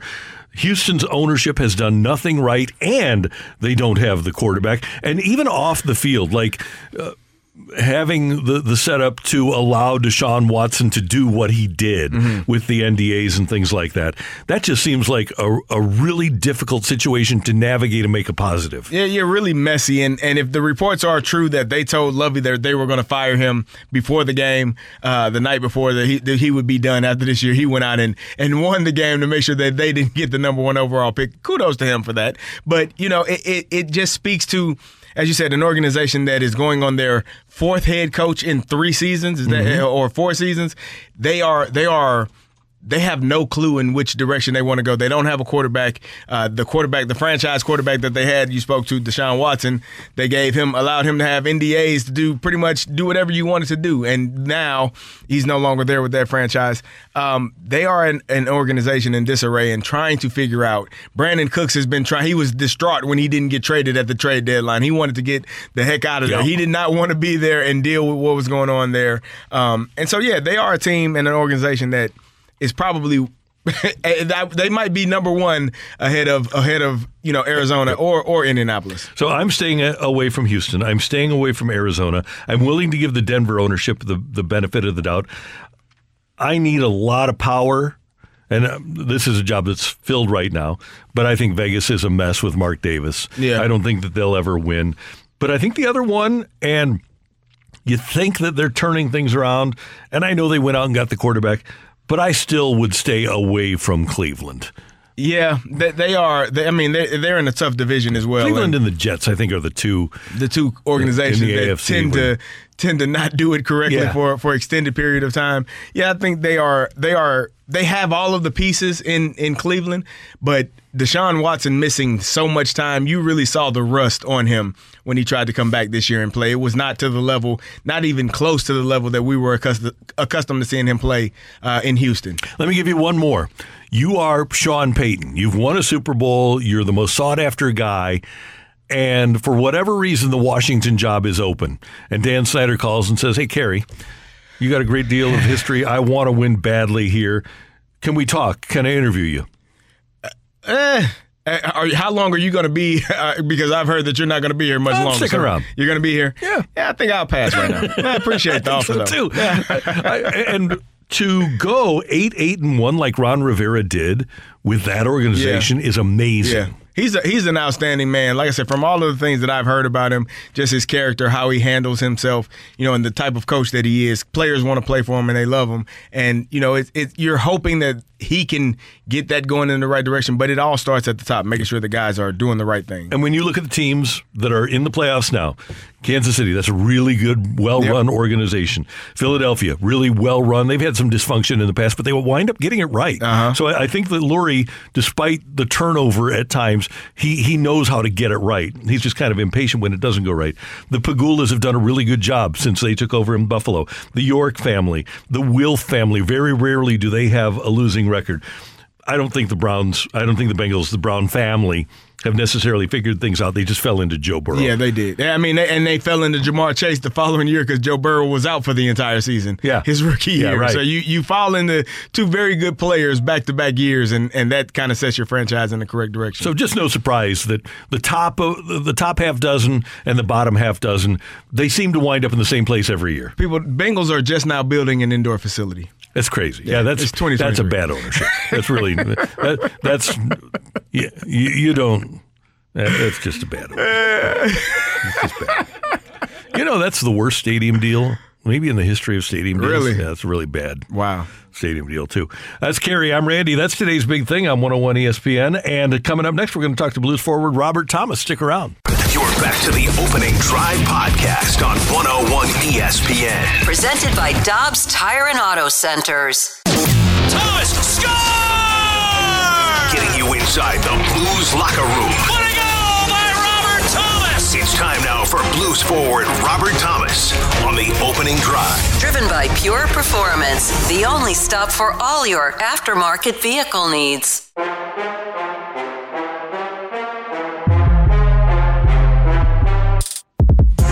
With Super Bowl champion Kerry Davis, I'm Randy Karraker. It's the opening drive on 101 ESPN, and we welcome to the Brown and Crouppen Celebrity Line. Robert Thomas, number 18 for the St. Louis Blues, number one in your heart. Good morning, sir. How you doing? Doing well, guys. How are you? Good. Hey, we were having a discussion this morning about sleep science and what the medical people tell you about sleeping. And I, I guess, especially for a young guy like you, how seriously do you, take that? Like, do you lay out how many hours of sleep you have to get in a night? Uh, I'm not. I'm not that particular. Um, I'm kind of just a go with the feel kind of guy, but uh, I do love my naps. So uh, pretty much every day I get a good nap in. Are you a, a 20 minute napper or, or hour, two hour napper? Yeah, no, I'm a I'm an hour or two hour guy. Those are those are good naps. Now I, I wanted to ask you: Have you ever done one of those hyperbaric chambers to, to get rest, to get oxygen, to sleep in? Have you ever ha- have seen that or done that? I've seen it, but I've uh, I've actually never done it. No. I, I am. I have never either. I'm extremely claustrophobic, and I think I would be trying to tear out of that thing if I were to lay in it. I had some teammates that were, you know, really, really heavily into it, and I, I never, never got into it, Randy and, and Robert, because it was just, it's so small, and I, I'm so fearful of, of being in small spaces. so it was, it would have Yeah. been tough for me to get in there. Oh yeah, I've had to lay in that MRI machine a couple times. Yeah. Fun, so uh, I'll pass on that one. I, I have to take medication to get in the MRI machine, otherwise I will tear that apart as well. oh yeah. Hey, Robert, the uh, the old Rams running back Steven Jackson used to get in a chamber before the Rams would play in the altitude in Denver. Does the altitude, like last year when you were playing them in the playoffs, when you go and play at Ball Arena, does the altitude affect you when you first get there? Yeah, hundred percent. That's um, it's definitely a, a huge factor. Um, you you know, in the playoffs, especially when you're there for a couple days, that's when you notice it the most. Um, usually, when you're you fly in the day before and play and get out of there, um, you still feel it um, throughout the game, but it's the, that third and fourth day that just are really hard to get through. Yeah, that was. I, we were fortunate, obviously, just to play one day and get out of there. But when my first time playing in Denver, I thought it was a myth. When everyone, oh, you're not going to be able to breathe, and you really get out there and you're sucking air more than you ever have in, in your life, and you're trying to figure out, well, what the heck is going on here? oh yeah, there's a couple of times even you, you know you get a long shift in the D zone, and especially their team, they're they're fast, and um, you just you come to the bench and you're like, ah, I can't even you can't even breathe. this might be it.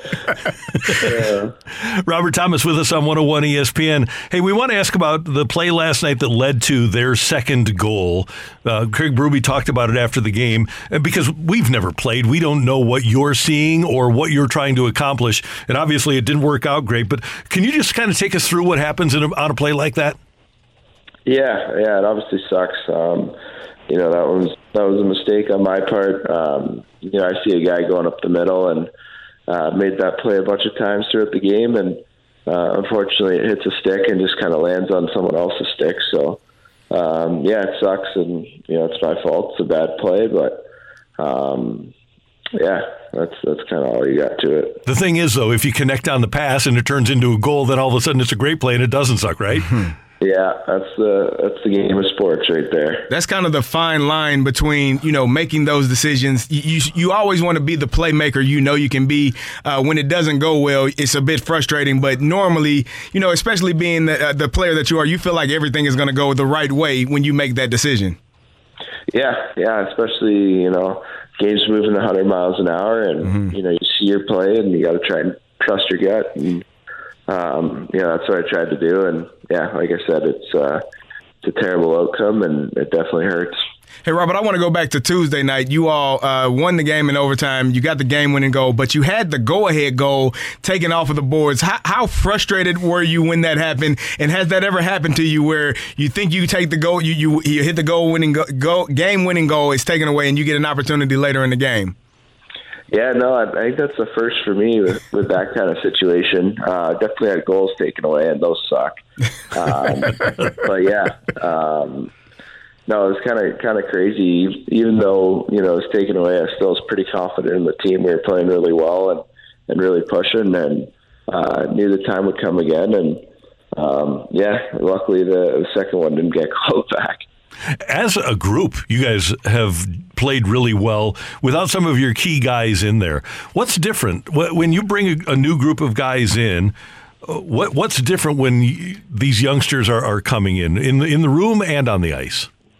Yeah, I think uh, I think a couple things. I think you know the, these youngsters have really stepped up. I mean, Nicky's playing awesome. You know, you look at anyone who's stepped up in the lineup: Tucker, Santini, Neighbours. Uh, I mean, all those guys have have been really well, playing really well, and um, you know they brought a new kind of life to the team. And um, I think just as a team, we've really come together the last you know 12, 15 games. You look at our record; it's been been pretty good, and we've been trending in the right direction. So um, I think we just got to continue with that. And um, you know, last night was on me, but um, you know, as we move forward, it'll uh, you know we just got to keep on pushing. Hey, Robert, I, I heard that you met a young man prior to the first uh, Flames game and promised him you would hit a game winning goal. Does that, uh, well, he promised you would get a goal for him. Does that add any pressure to you uh, when you're trying to score a goal for a young man after you made that promise? Yeah, yeah, I did. Uh, I was definitely shooting a lot more uh, that game, that's for sure. And um, yeah, I mean, it, it couldn't have ended better. And uh, you know, I was happy it kind of worked out that way. Yeah, one of our coworkers here, Tim McKernan, was friends with Leon Williams, who passed away at the age of 44, and he left behind wife Katie, son Landon, and daughter Keely. So Landon is brought to the game by the Blues the other night, and he had a chance to meet both Robert Thomas and Ryan O'Reilly. And, and you told Landon, "Hey, I'm going to try to score one for you tonight." And that's one of the cool things about being a pro athlete, isn't it? That you can you can make somebody's day, their month, their year just by meeting with them. But then when you make a promise like that, what kind of feeling is it? And how soon after you won did you think about that? Yeah, um, yeah. I mean, it, was- it was a pretty cool opportunity for me. Um, you know, it's a, it's a terrible tragedy, and um, you know, I, I I don't know what he's going through, but if I could try and brighten his day up any way I can, uh, you know, it's it's something cool about the the area we're in, and we have the opportunity to do that. So, um, you know, it's pretty pretty cool, pretty cool story, and um, yeah, you know, right after I was walking off, I saw him there in the in the lounge, and um, yeah, it was, it was pretty cool. I think that's one of the best things about being a pro athlete is the kids you get to meet, uh, the, the the lives you get to impact, and and you know I, there are kids that grow are going to grow up watching you and just remember you, you know, throughout their entire child. You're going to be a part of their their fabric that that really makes what their childhood is. So I think that's awesome for you to do that, and and for that young man, I'm sure he's going to remember that for the rest of his life. Yeah, yeah, for sure. I mean, growing up watching watching sports and watching hockey in Toronto, um, you know, you you remember those those moments that stick with you, and um, you know that's why you know I'm fortunate to be in the situation I am, and you got to try and do everything you can to to do that to the next generation. Hey, Robert, one of the moments that will stick with Blues fans forever was May 7th of uh, 2019 when you and Pat Maroon connected for the game winner in Game 7. So, in Blues lore, Robert Thomas and the Big Rig are always going to be connected. So, he comes into town tomorrow night. Do you still have much contact with, with the Big Rig, and what's it like when you get to play against him? Yeah, yeah. Um, you know, we always stay in touch, and um, usually, when, you know, we're down in Tampa or he's in town. We usually see each other. It's a little harder because he's got so much family here, but um, even in the summer, a couple times I'll end up seeing him. So, uh, yeah, he's a he's obviously a big part of that run and a big part of the city, and obviously a great person. And um, so, yeah, it'll be be fun playing against him. Uh, I'll try and stay out of the corners with him. He's a Smart move. Play and, um, yeah, no, it'll be great. It's always fun seeing uh, seeing him in town. Hey, Robert Thomas, always good to hear from you. Thanks so much for the time. We appreciate it. We'll talk to you next week. Yeah, see you guys. See you later. Take care. That is Blues forward Robert Thomas with us on 101 ESPN. Uh, he's uh, he, they, you know, he's playing really well. They're playing really well. He's uh, I, I appreciate people that can own up and you know, I made a mistake. It was a crucial point of the game. He's very open, very honest. That to me is is leadership and what what gets you and your team to to win games when you can own up to a mistake and say, you know what, I, I made that. Won't happen again, fellas. I got you. And, And those thing- are the things we we as teammates love. And what makes you, what gives you the ability as an athlete, if you have the personality to hold others accountable, is to hold yourself Yep, accountable first. Indeed, you you have to look at yourself first and see what you have could, have done better to make the game uh, better, to win the game, or or you know make less mistakes before you start pointing fingers at other people. Always start with yourself, and, and especially in in everything, Randy, but in sports spe- specifically. Coming up next year on 101 ESPN as the Cardinals approach spring training, and we're just a month away from the start of spring training, we're going to start running down some of the Cardinal players and find out whether they're a stud or a dud. It's next on 101 ESPN. You're back to the opening drive podcast on 101 ESPN. Presented by Dobbs Tire and Auto Centers. Randy and Carrie break down the biggest story of the day on the opening drive. It's time for today's big thing.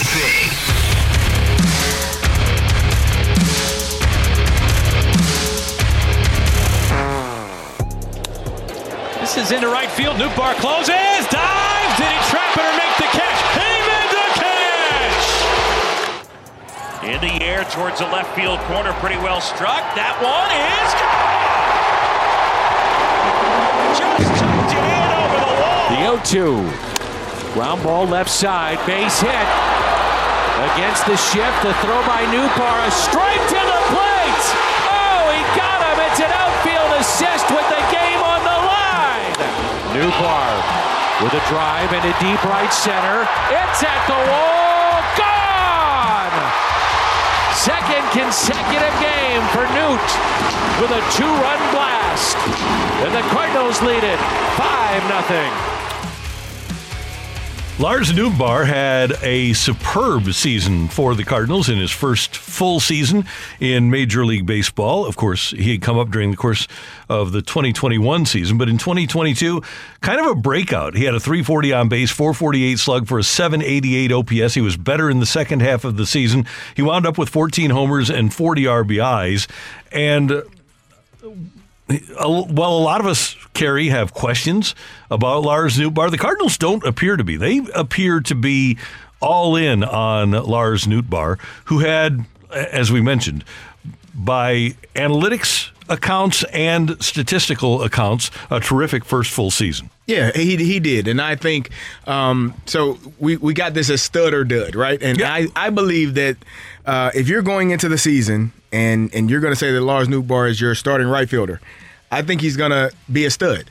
I think you look at his numbers, as you said, he was around seven. What was his OPS last year? Seven eighty eight. Yes. So he'll be if, if depending on you know if he's starting every day, you're going to get more plate attempts. You're going to get more opportunities.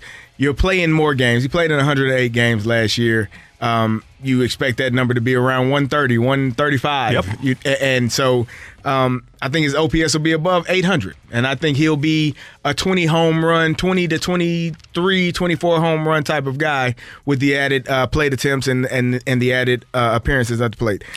And if you are Nootbaar, if you are if you are the Cardinals and you're getting that production from your right field, we we still don't know when or if uh, Jordan Walker is going to be here. We still don't know when or if um, Tyler O'Neill will be O'Neill healthy. is going to be healthy. So at some point throughout the entire season, that rotation in the outfield, you should look at Lars Nootbaar to get that many plate attempts, that many games, and that many opportunities. And if you're getting 20 to 24 home runs from your from your seventh hitter, is that probably what he's batting? You're you're having a pretty good year. It wouldn't break my heart to see him hitting first or second. And for a time Okay. last year, uh, the problem that the Cardinals would have, I would think, would be having back-to-back left-handers. If indeed the leadoff hitter winds up being uh, Donovan, but if you Mhm. want to move Donovan down, maybe have Nootbaar lead off and Carlson hit second. I mentioned the second half last year. Carl uh, Nootbaar with an 846 OPS after the break last Mhm. year. 10 of his 14 home runs, 12 of his, of his 16 doubles. He, he was dynamic after the break. And I do think he's a stud. And by the way, he, he has caught the attention of the fans because in a fan vote at MLB.com, Aaron Judge was listed as the number one right fielder. Bryce Harper was listed as number two. Mookie Betts as number three. Lars Nootbaar listed by the fans as the fourth best right fielder, ahead of Ronald Acuna, ahead of Kyle Tucker, ahead of Fernando Tatis Jr., ahead of Adolis Garcia, former Cardinal, mm-hmm. Ahead of Nick Castellanos. That's a pretty substantial group. Now, I'm sure the Cardinal fans weighed in heavily with the vote here, but for Lars Nootbaar to be recognized as number four on that list, pretty impressive. Yeah, you're, you're going to see his numbers go up the more he plays, obviously, and the more opportunities he opportunities that he gets. He's a young man that doesn't feel, um, you know, too bothered by the moment. I, I think when you watched him, I, I, talked about it a lot during the season. Just the relationship you saw in the dugout with him and Albert Pujols. Just, just really every time something was happening, Albert was right there to celebrate, mm-hmm. you know, the hit or the run scored or whatever the case may be. And I think Lars Nootbaar gained a lot of information, a lot of knowledge. Sometimes you don't have to hear anything from from a, a great player. You can just watch them and learn a lot. But obviously, they had those conversations, and there are things that he's learned. And with the with the opportunities, 25 years old, you know, starting every day in right field getting those plate appearances. If he's at the top of the lineup, you're going to get even more plate appearances. And so you're you're looking at a guy that I think is going to be uh, a very a very good piece for this for this Cardinals team. And like I said, even with uh, if Jordan Walker were to come up. There's going to be some injuries in that outfield. We've mm-hmm. seen it. We've been a part of it. We've watched it for the past few years, and so you'll have an opportunity to start pretty much every every every opportunity you can, every game you can. New to last year, 90, and this is from Derrick Goold's great piece at STLtoday.com. 98th percentile for walks and the 90th percentile for average exit velocity. So yeah, I'm and with the, the defensive ability, he's yeah. a stud. Yeah, he's going to be a very good, very good baseball player, and I think that's why when you look at this Cardinals team why there is no rush or no need to go out and get another bat. Or we talked about what else they needed. They got the catcher. That was obviously one thing that they needed. But what does the the middle infield look like, or what does center field look like? You got some players out there, when healthy, can be very good baseball players, and you got a guy that is waiting in the wings to come up. We don't know we're we're waiting with anticipation, like almost like you know waiting a kid waiting for Christmas Day, just yeah. waiting to see when and what gifts are going to be under the tree when when he gets here. And the cool thing for Cardinal youngsters, because Nootbaar and Arenado and Goldie and Mikolas and Wainwright are all playing in the World Baseball Classic. I think there's one other one that I'm uh, missing here. But young players are going to get an opportunity. Young pitchers are going to get mm-hmm. an opportunity because Wayno and Mikolas aren't there. Jordan Walker, we'll see more of him because Nootbaar isn't there right. in spring training. So there will be some guys that didn't expect last year at this time to get a spring training uh, shot in 2023, but they will. That's Kerry. I, yeah, we one more. Uh, well, is he? He's your your starting right fielder right now on opening day. Yeah. Yep. Okay. It's it's O'Neill. It's a healthy O'Neill. It's Carlson. It's Nootbaar. There you go. That's Kerry. I'm Randy. Coming up, we've got Rock and Roll here on 101 ESPN. You're back to the opening drive podcast on 101 ESPN. Presented by Dobbs Tire and Auto Centers.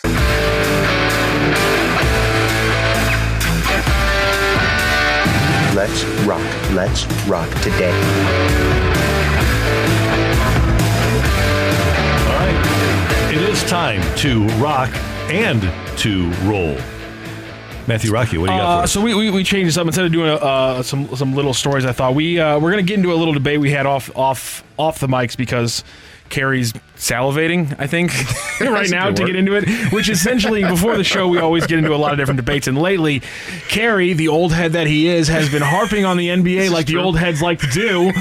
And I, being the young whippersnapper that I am, just can't stand for it. And so today, Kerry brought up a top 10 list in NBA history. And that brought back my argument from two weeks ago, which you guys had very kindly forgotten. I'm just going to bring back up anyway, where I said that Kobe Bryant might have been one of the most overrated players in sports history. My my argument being some people are going to put him in the top 10 and I say he shouldn't be in the top 10. Now, we were too busy reacting off Derek Jeter being the overrated baseball player in baseball now, history. I might have got a little bit hyperbolic when I made a statement that Kobe might not is is probably just top 25. I was oh. wrong there, Kerry. I can oh. make a culpa about that now. That's two days in a row, right? But, you got that. but as we go into this segment, Kerry want to talk about a top 10 list NBA all time because who hasn't had this topic before? but Kerry, I'm going to tell you right now, Kobe's not in my top 10. I'm still, I'm, st- I'm staunchly, I'm stubbornly sticking with this one. Kobe is not in my top 10. Randy, you are a man of, of wisdom. You have been in this sports arena for, for few decades. You understand. Yeah, this is a, this, uh, 40? 40 years this year, yeah. You've been doing this for, for, a, for a pretty long time. Yeah, yeah, yeah. And so you've seen a lot of great players, a lot of uh, great basketball, baseball, hockey, football. You, you've seen it with your own eyes. Is there any list? And, and and you're also a very intelligent man because not only do you use your eyes, you use your your brain and search and do research. Has there have you or any one of the great people and great um, websites that you've searched, have any of them presented as Kobe Bryant being a top 15? Well, we started at top 25. We worked our way down, but a top 15 player in NBA history. Kerry, let me start with this. Okay. I didn't like Kobe Bryant as a player. I, I, I was not a fan. All right. Right. But I was also objective enough to recognize his greatness. Did I think it was preposterous for people to compare him to Michael Jordan? I thought it was preposterous.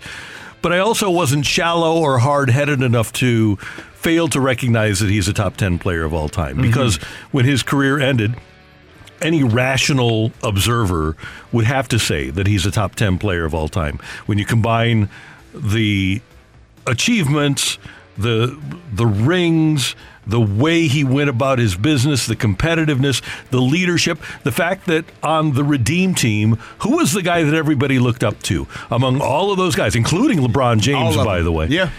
They, they all looked up to Kobe Bryant. Yes. So I, I'm just trying to take a rational view of this and try to figure out why somebody wouldn't put Kobe Bryant in their top 10. I can't figure it out. I, I, I have no no understanding or reasoning as to why one person, same person who also put Derek Jeter in, in not the, the top baseball player list of all time and said he would have been the one vote along with I it did have not been say two that. guys. I did not say that. That's not what I said. I said I would have voted for him, but he's not a uh, top five shortstop of all time. That's what I said. So Rock, here here are ten players that that could be we can we can argue or we can kind of debate this.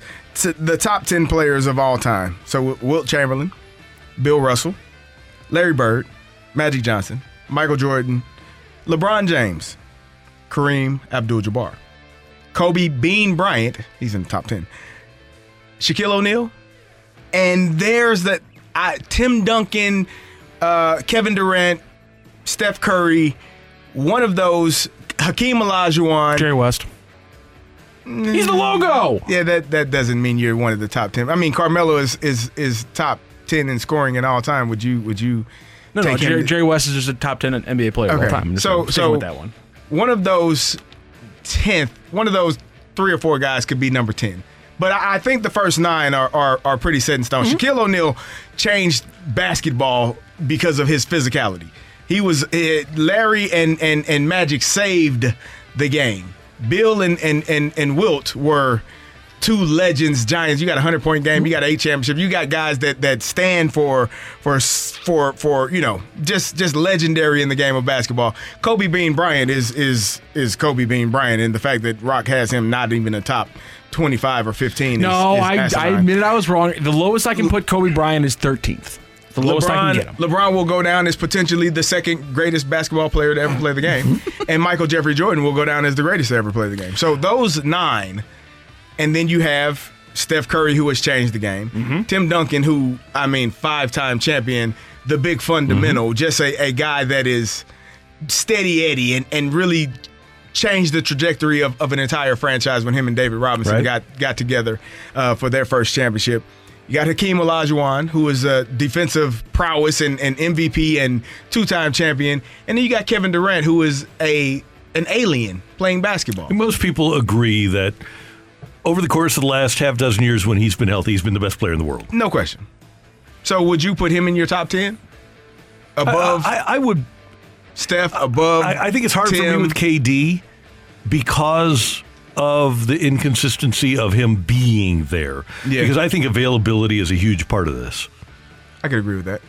Where, where do you stand, Rock? O- On the list, we- we're gonna just for for I put Shaq. kicks and I put Shaq ahead. put- Of, I put Shaq ahead of Kobe.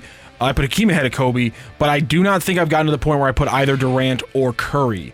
Ahead of Curry. Uh, Ahead of- I, ahead I, of I have him around 12 or 13, and I have Curry and Durant literally right behind him at like 13, 14. And I think if Steph is able to have maybe one or two more years where he where the Warriors are winners because of him, then I Well- think that, that that would put him up. Because again, my argument around Kobe always goes back to the fact that as great the, as great as the, the, the Lakers obviously always were, I think we've minimized how important, how much be- more important Shaq was to the first three championships. Oh, Shaq was extremely. I know, but. I think people have minimized it in the larger discussion of Kobe. How much more important Shaq was those first three, which I think it was. He was the bus driver in those first three championships. If we want to use use that terminology. Uh, was Kevin Durant ever a bus driver? He was not, and that's a that's a that's a, listen. That's a problem because the thing is, as much as you want to hold it up against Stephen Curry not having the finals uh, numbers to win MVPs in his wins, he was still the leader of the team. He is the captain the entire year and through those finals wins, and so that's why I still think that's why I think Curry by the end of his career he could supplant Kobe. And I, I was going to ask you guys, obviously the fact of uh, of the tragedy of Kobe Bryant will will will change things, but 50 years from now, is Stephen Curry is Stephen Curry's impact on the NBA bigger than Kobe Bryant's? Um, I think his impact on the NBA is going to be bigger than than pretty much uh, uh, uh, Jordan would probably be the, The one only- name, only other one. because he he has he has changed the he has made the game for people who are not high flyers who are not extremely overly athletic who are not you know the guys that are the greek freaks of the world the kevin durant 6'10 6'11 can shoot it from anywhere he has changed the game to say ball handling and shooting the ball can get you to this level and can sustain you a career in the NBA. And so just because of that and and his range, I mean you if you have, if you go to a youth game, you will see the impact of Steph Curry right now because it starts when they're young. There aren't many people that, that can do what Michael Jordan did uh, when they were 9, 10 years old. Not any do what he did. But 9, 10, 11, 12 year olds are doing what Steph Curry is doing right now. And so his impact on the game will, will be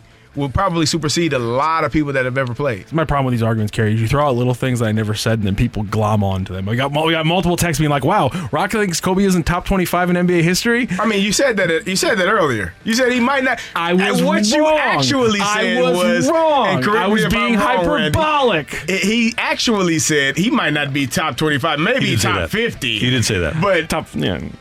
I was wrong. I was wrong. I said it was stupid. It was hyperbolic. I was wrong. I, I, I got my ranking. I'm solidly at 12 or 13. I'm not moving from there. Still I'll, not I'll top argue top 10. 10 all day.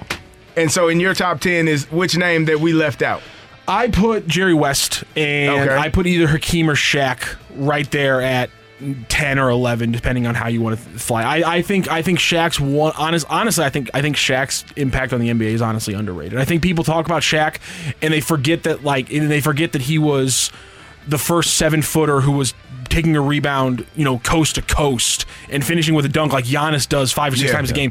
Shaq was the first guy doing that for, you know, aside from like Wilt and those guys early in the 60s. He was the first guy doing that when the NBA was the new NBA post uh, Bird and, and Magic. And Thing so is- I don't think people talk yeah. about that impact on Shaq. Kids can't do what Shaq did. Yes, that's Correct. They can be a 10 year old and try to do what Steph does. Correct. Exactly. And that's the difference. Yeah. You realize that almost 20% of all seven footers in the world play in the NBA? Really? Yeah, isn't that Whoa. amazing?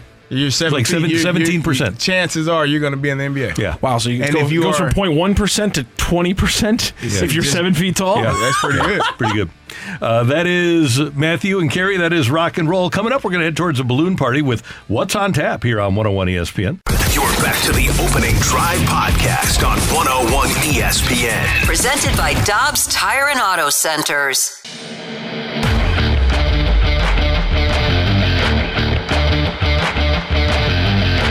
Going to be a busy weekend here on 101 ESPN tomorrow. 11:30 pregame. St. Louis and Jayson Tatum and or no, it's the Bucks. It's Giannis and the Bucks taking on the Heat. I was thinking it was the Celtics for some reason. Heat and Bucks tomorrow afternoon here on 101 ESPN. And then the Blues take on the Big Rig and the Tampa Bay Lightning. Pregame at six, action at seven, and then the Sunday NFL triple-header: Bills and Dolphins. The first game pregame at 11:30, followed by the Vikings and the Giants, and then the Bengals and the Ravens. And Kerry, you and I both agree that the two most interesting games of the weekend are tomorrow's games: Seattle at San Francisco at 3:30, and then the Chargers at Jacksonville. That game will be uh, at 7:15. The Bucks um, Cowboys game Monday night. Monday night. That's going to be an inter- interesting game as well. I I, that, that- I mean, I'm glad they got it on Monday night. It's probably going to be the the best game of the weekend. Figuring out if this Dallas Cowboys team is uh is real or fake, and, and going into a team in No, Tampa. that's on that's on the Riz show. That's a different segment. oh, that is a different segment.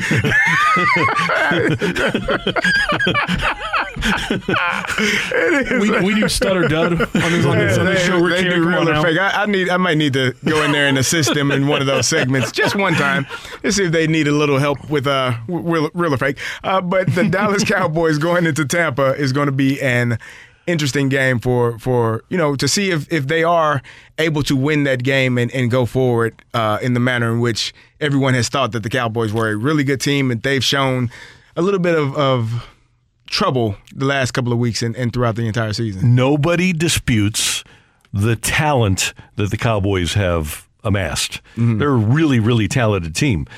The things that could make them fake are their quarterback and their coaching staff, right?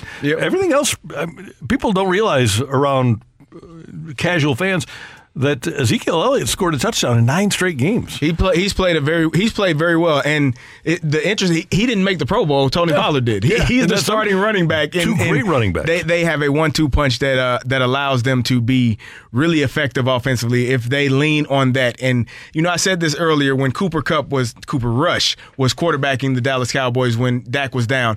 I said if they stick with this game plan, this is a recipe for them to be extremely successful.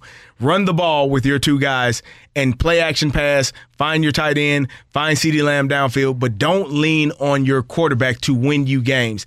And I, I, I felt that that was going to be the, the the best recipe for them. When Dak came back, they they they lean on him a lot more than they did, obviously Cooper Rush. So you're going to run into some issues when you are when you're trying to let Dak throw it as many times as he has. And Kerry, I believe, regardless of the outcome on Monday night, even if the Cowboys lose and get knocked out of the playoffs, I think Mike McCarthy is their coach on opening day next year.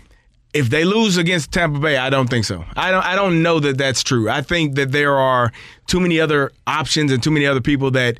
Um, you know, you've seen some some some issues, especially playoff time. You saw the issue last year when they played the 49ers with the clock management and, and some clock management issues uh, throughout the season last year. I think he's corrected those, but Jerry wants to win, and he wants to win championships. And this team had, you know, a clear path to to try to win the division. Missed a few games here and there where they didn't take care of their business, and now they're going to Tampa. Uh, it's to be a, a it's to be interesting to see how it all plays out if they do lose and if they get beat up on by a Tampa team that I don't think is really good. The only scenario in which I see them getting rid of Mike McCarthy is if Jerry is in complete love with Dan Quinn, and there's a threat Mm. that Quinn is going to leave to take a head coaching job, and then kind of like what happened actually with Jason Garrett and Wade Phillips. Yeah.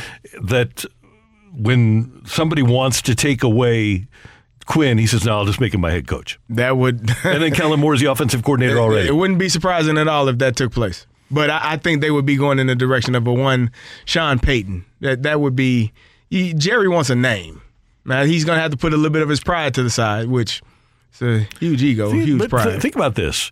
Uh, Sure, he's hired Parcells and he's hired Jimmy Johnson, but he's hired Dave Campo and Mm-hmm. Yeah. Chan Gailey, Yeah. and you know he's uh, he brings in desperate guys. So, so for maybe for every big name coach he hires, big ego coach he hires, he has to hire a couple of guys that are a little less than to get himself back sorted. the big key is he, he didn't want an ego guy that's going to come in and ask for power because Yeah. he didn't want to give up any of that No, power. not at all. Are you going to be watching the Blues game tomorrow night and saying, watching Pat Maroon and saying, that's what we need? Is that what you're going to be doing? Probably. That's a big fella. He's, and he skates and he moves pretty well, and he's not afraid of contact. Huh. Yeah, so and hopefully the Blues can get back on the winning track tomorrow. Big part of that 11 game winning streak in February of 2019 was a game in Tampa that they won one to nothing and kind of proved to everybody, okay, Yeah. we we can play with everybody here. They can. They are a team that is is. I think they're trending in the correct direction. Um, and you know, if they can continue to win games, and and they're going to have to find some people that want to be a little bit more physical, though, because I think that's the one thing that this team is lacking right now. And uh, finally, we have about 30 seconds left. Uh, Matthew, how did the week of practice go for St. Louis City SC? First few days in training, uh, training camp went well. Good. You got, you, got, you got any players out there? Indiana Vasilev was one of their expansion. Indiana? In- His first name's Indiana. He was like him born already. in Savannah, Georgia, Oh. to Oh. Bulgarian parents. He's actually played United States men's national team youth, but I think he's actually. I think he's going to start representing his father's country of Bulgaria because there's a lot. There's a glut in the United States men's national. But Indiana Vasilev, he was an expansion draft pick. They finally got him signed, and he was out on the pitch.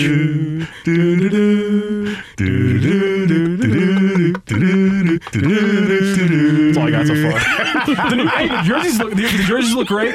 Are they kits? Oh, son of a! Come on. Come on. We know soccer. Come on, Matthew, catch up to us. We're soccer lovers here. I thought I thought I thought my Vasilev point was was, was strong. I got a guy with a first name named Indiana, born in Georgia. What else do you want from me? Pretty awesome. Hey, uh, have a good weekend. Great job. Thank you. Pleasure. That is uh, Matthew Rocchio. CD, you have a great weekend. There we go. And we thank you for tuning in, texting in, and being a part of the show. Balloon Party with T Mac and Ajax coming up. And for all of us, we thank you for tuning in, texting in, and being a part of the show till Monday, Monday morning at 7. Have a great day, St. Louis. You've been listening to the Opening Drive podcast on 101 ESPN and ESPN.com. Presented by Dobbs Tire and Auto Centers.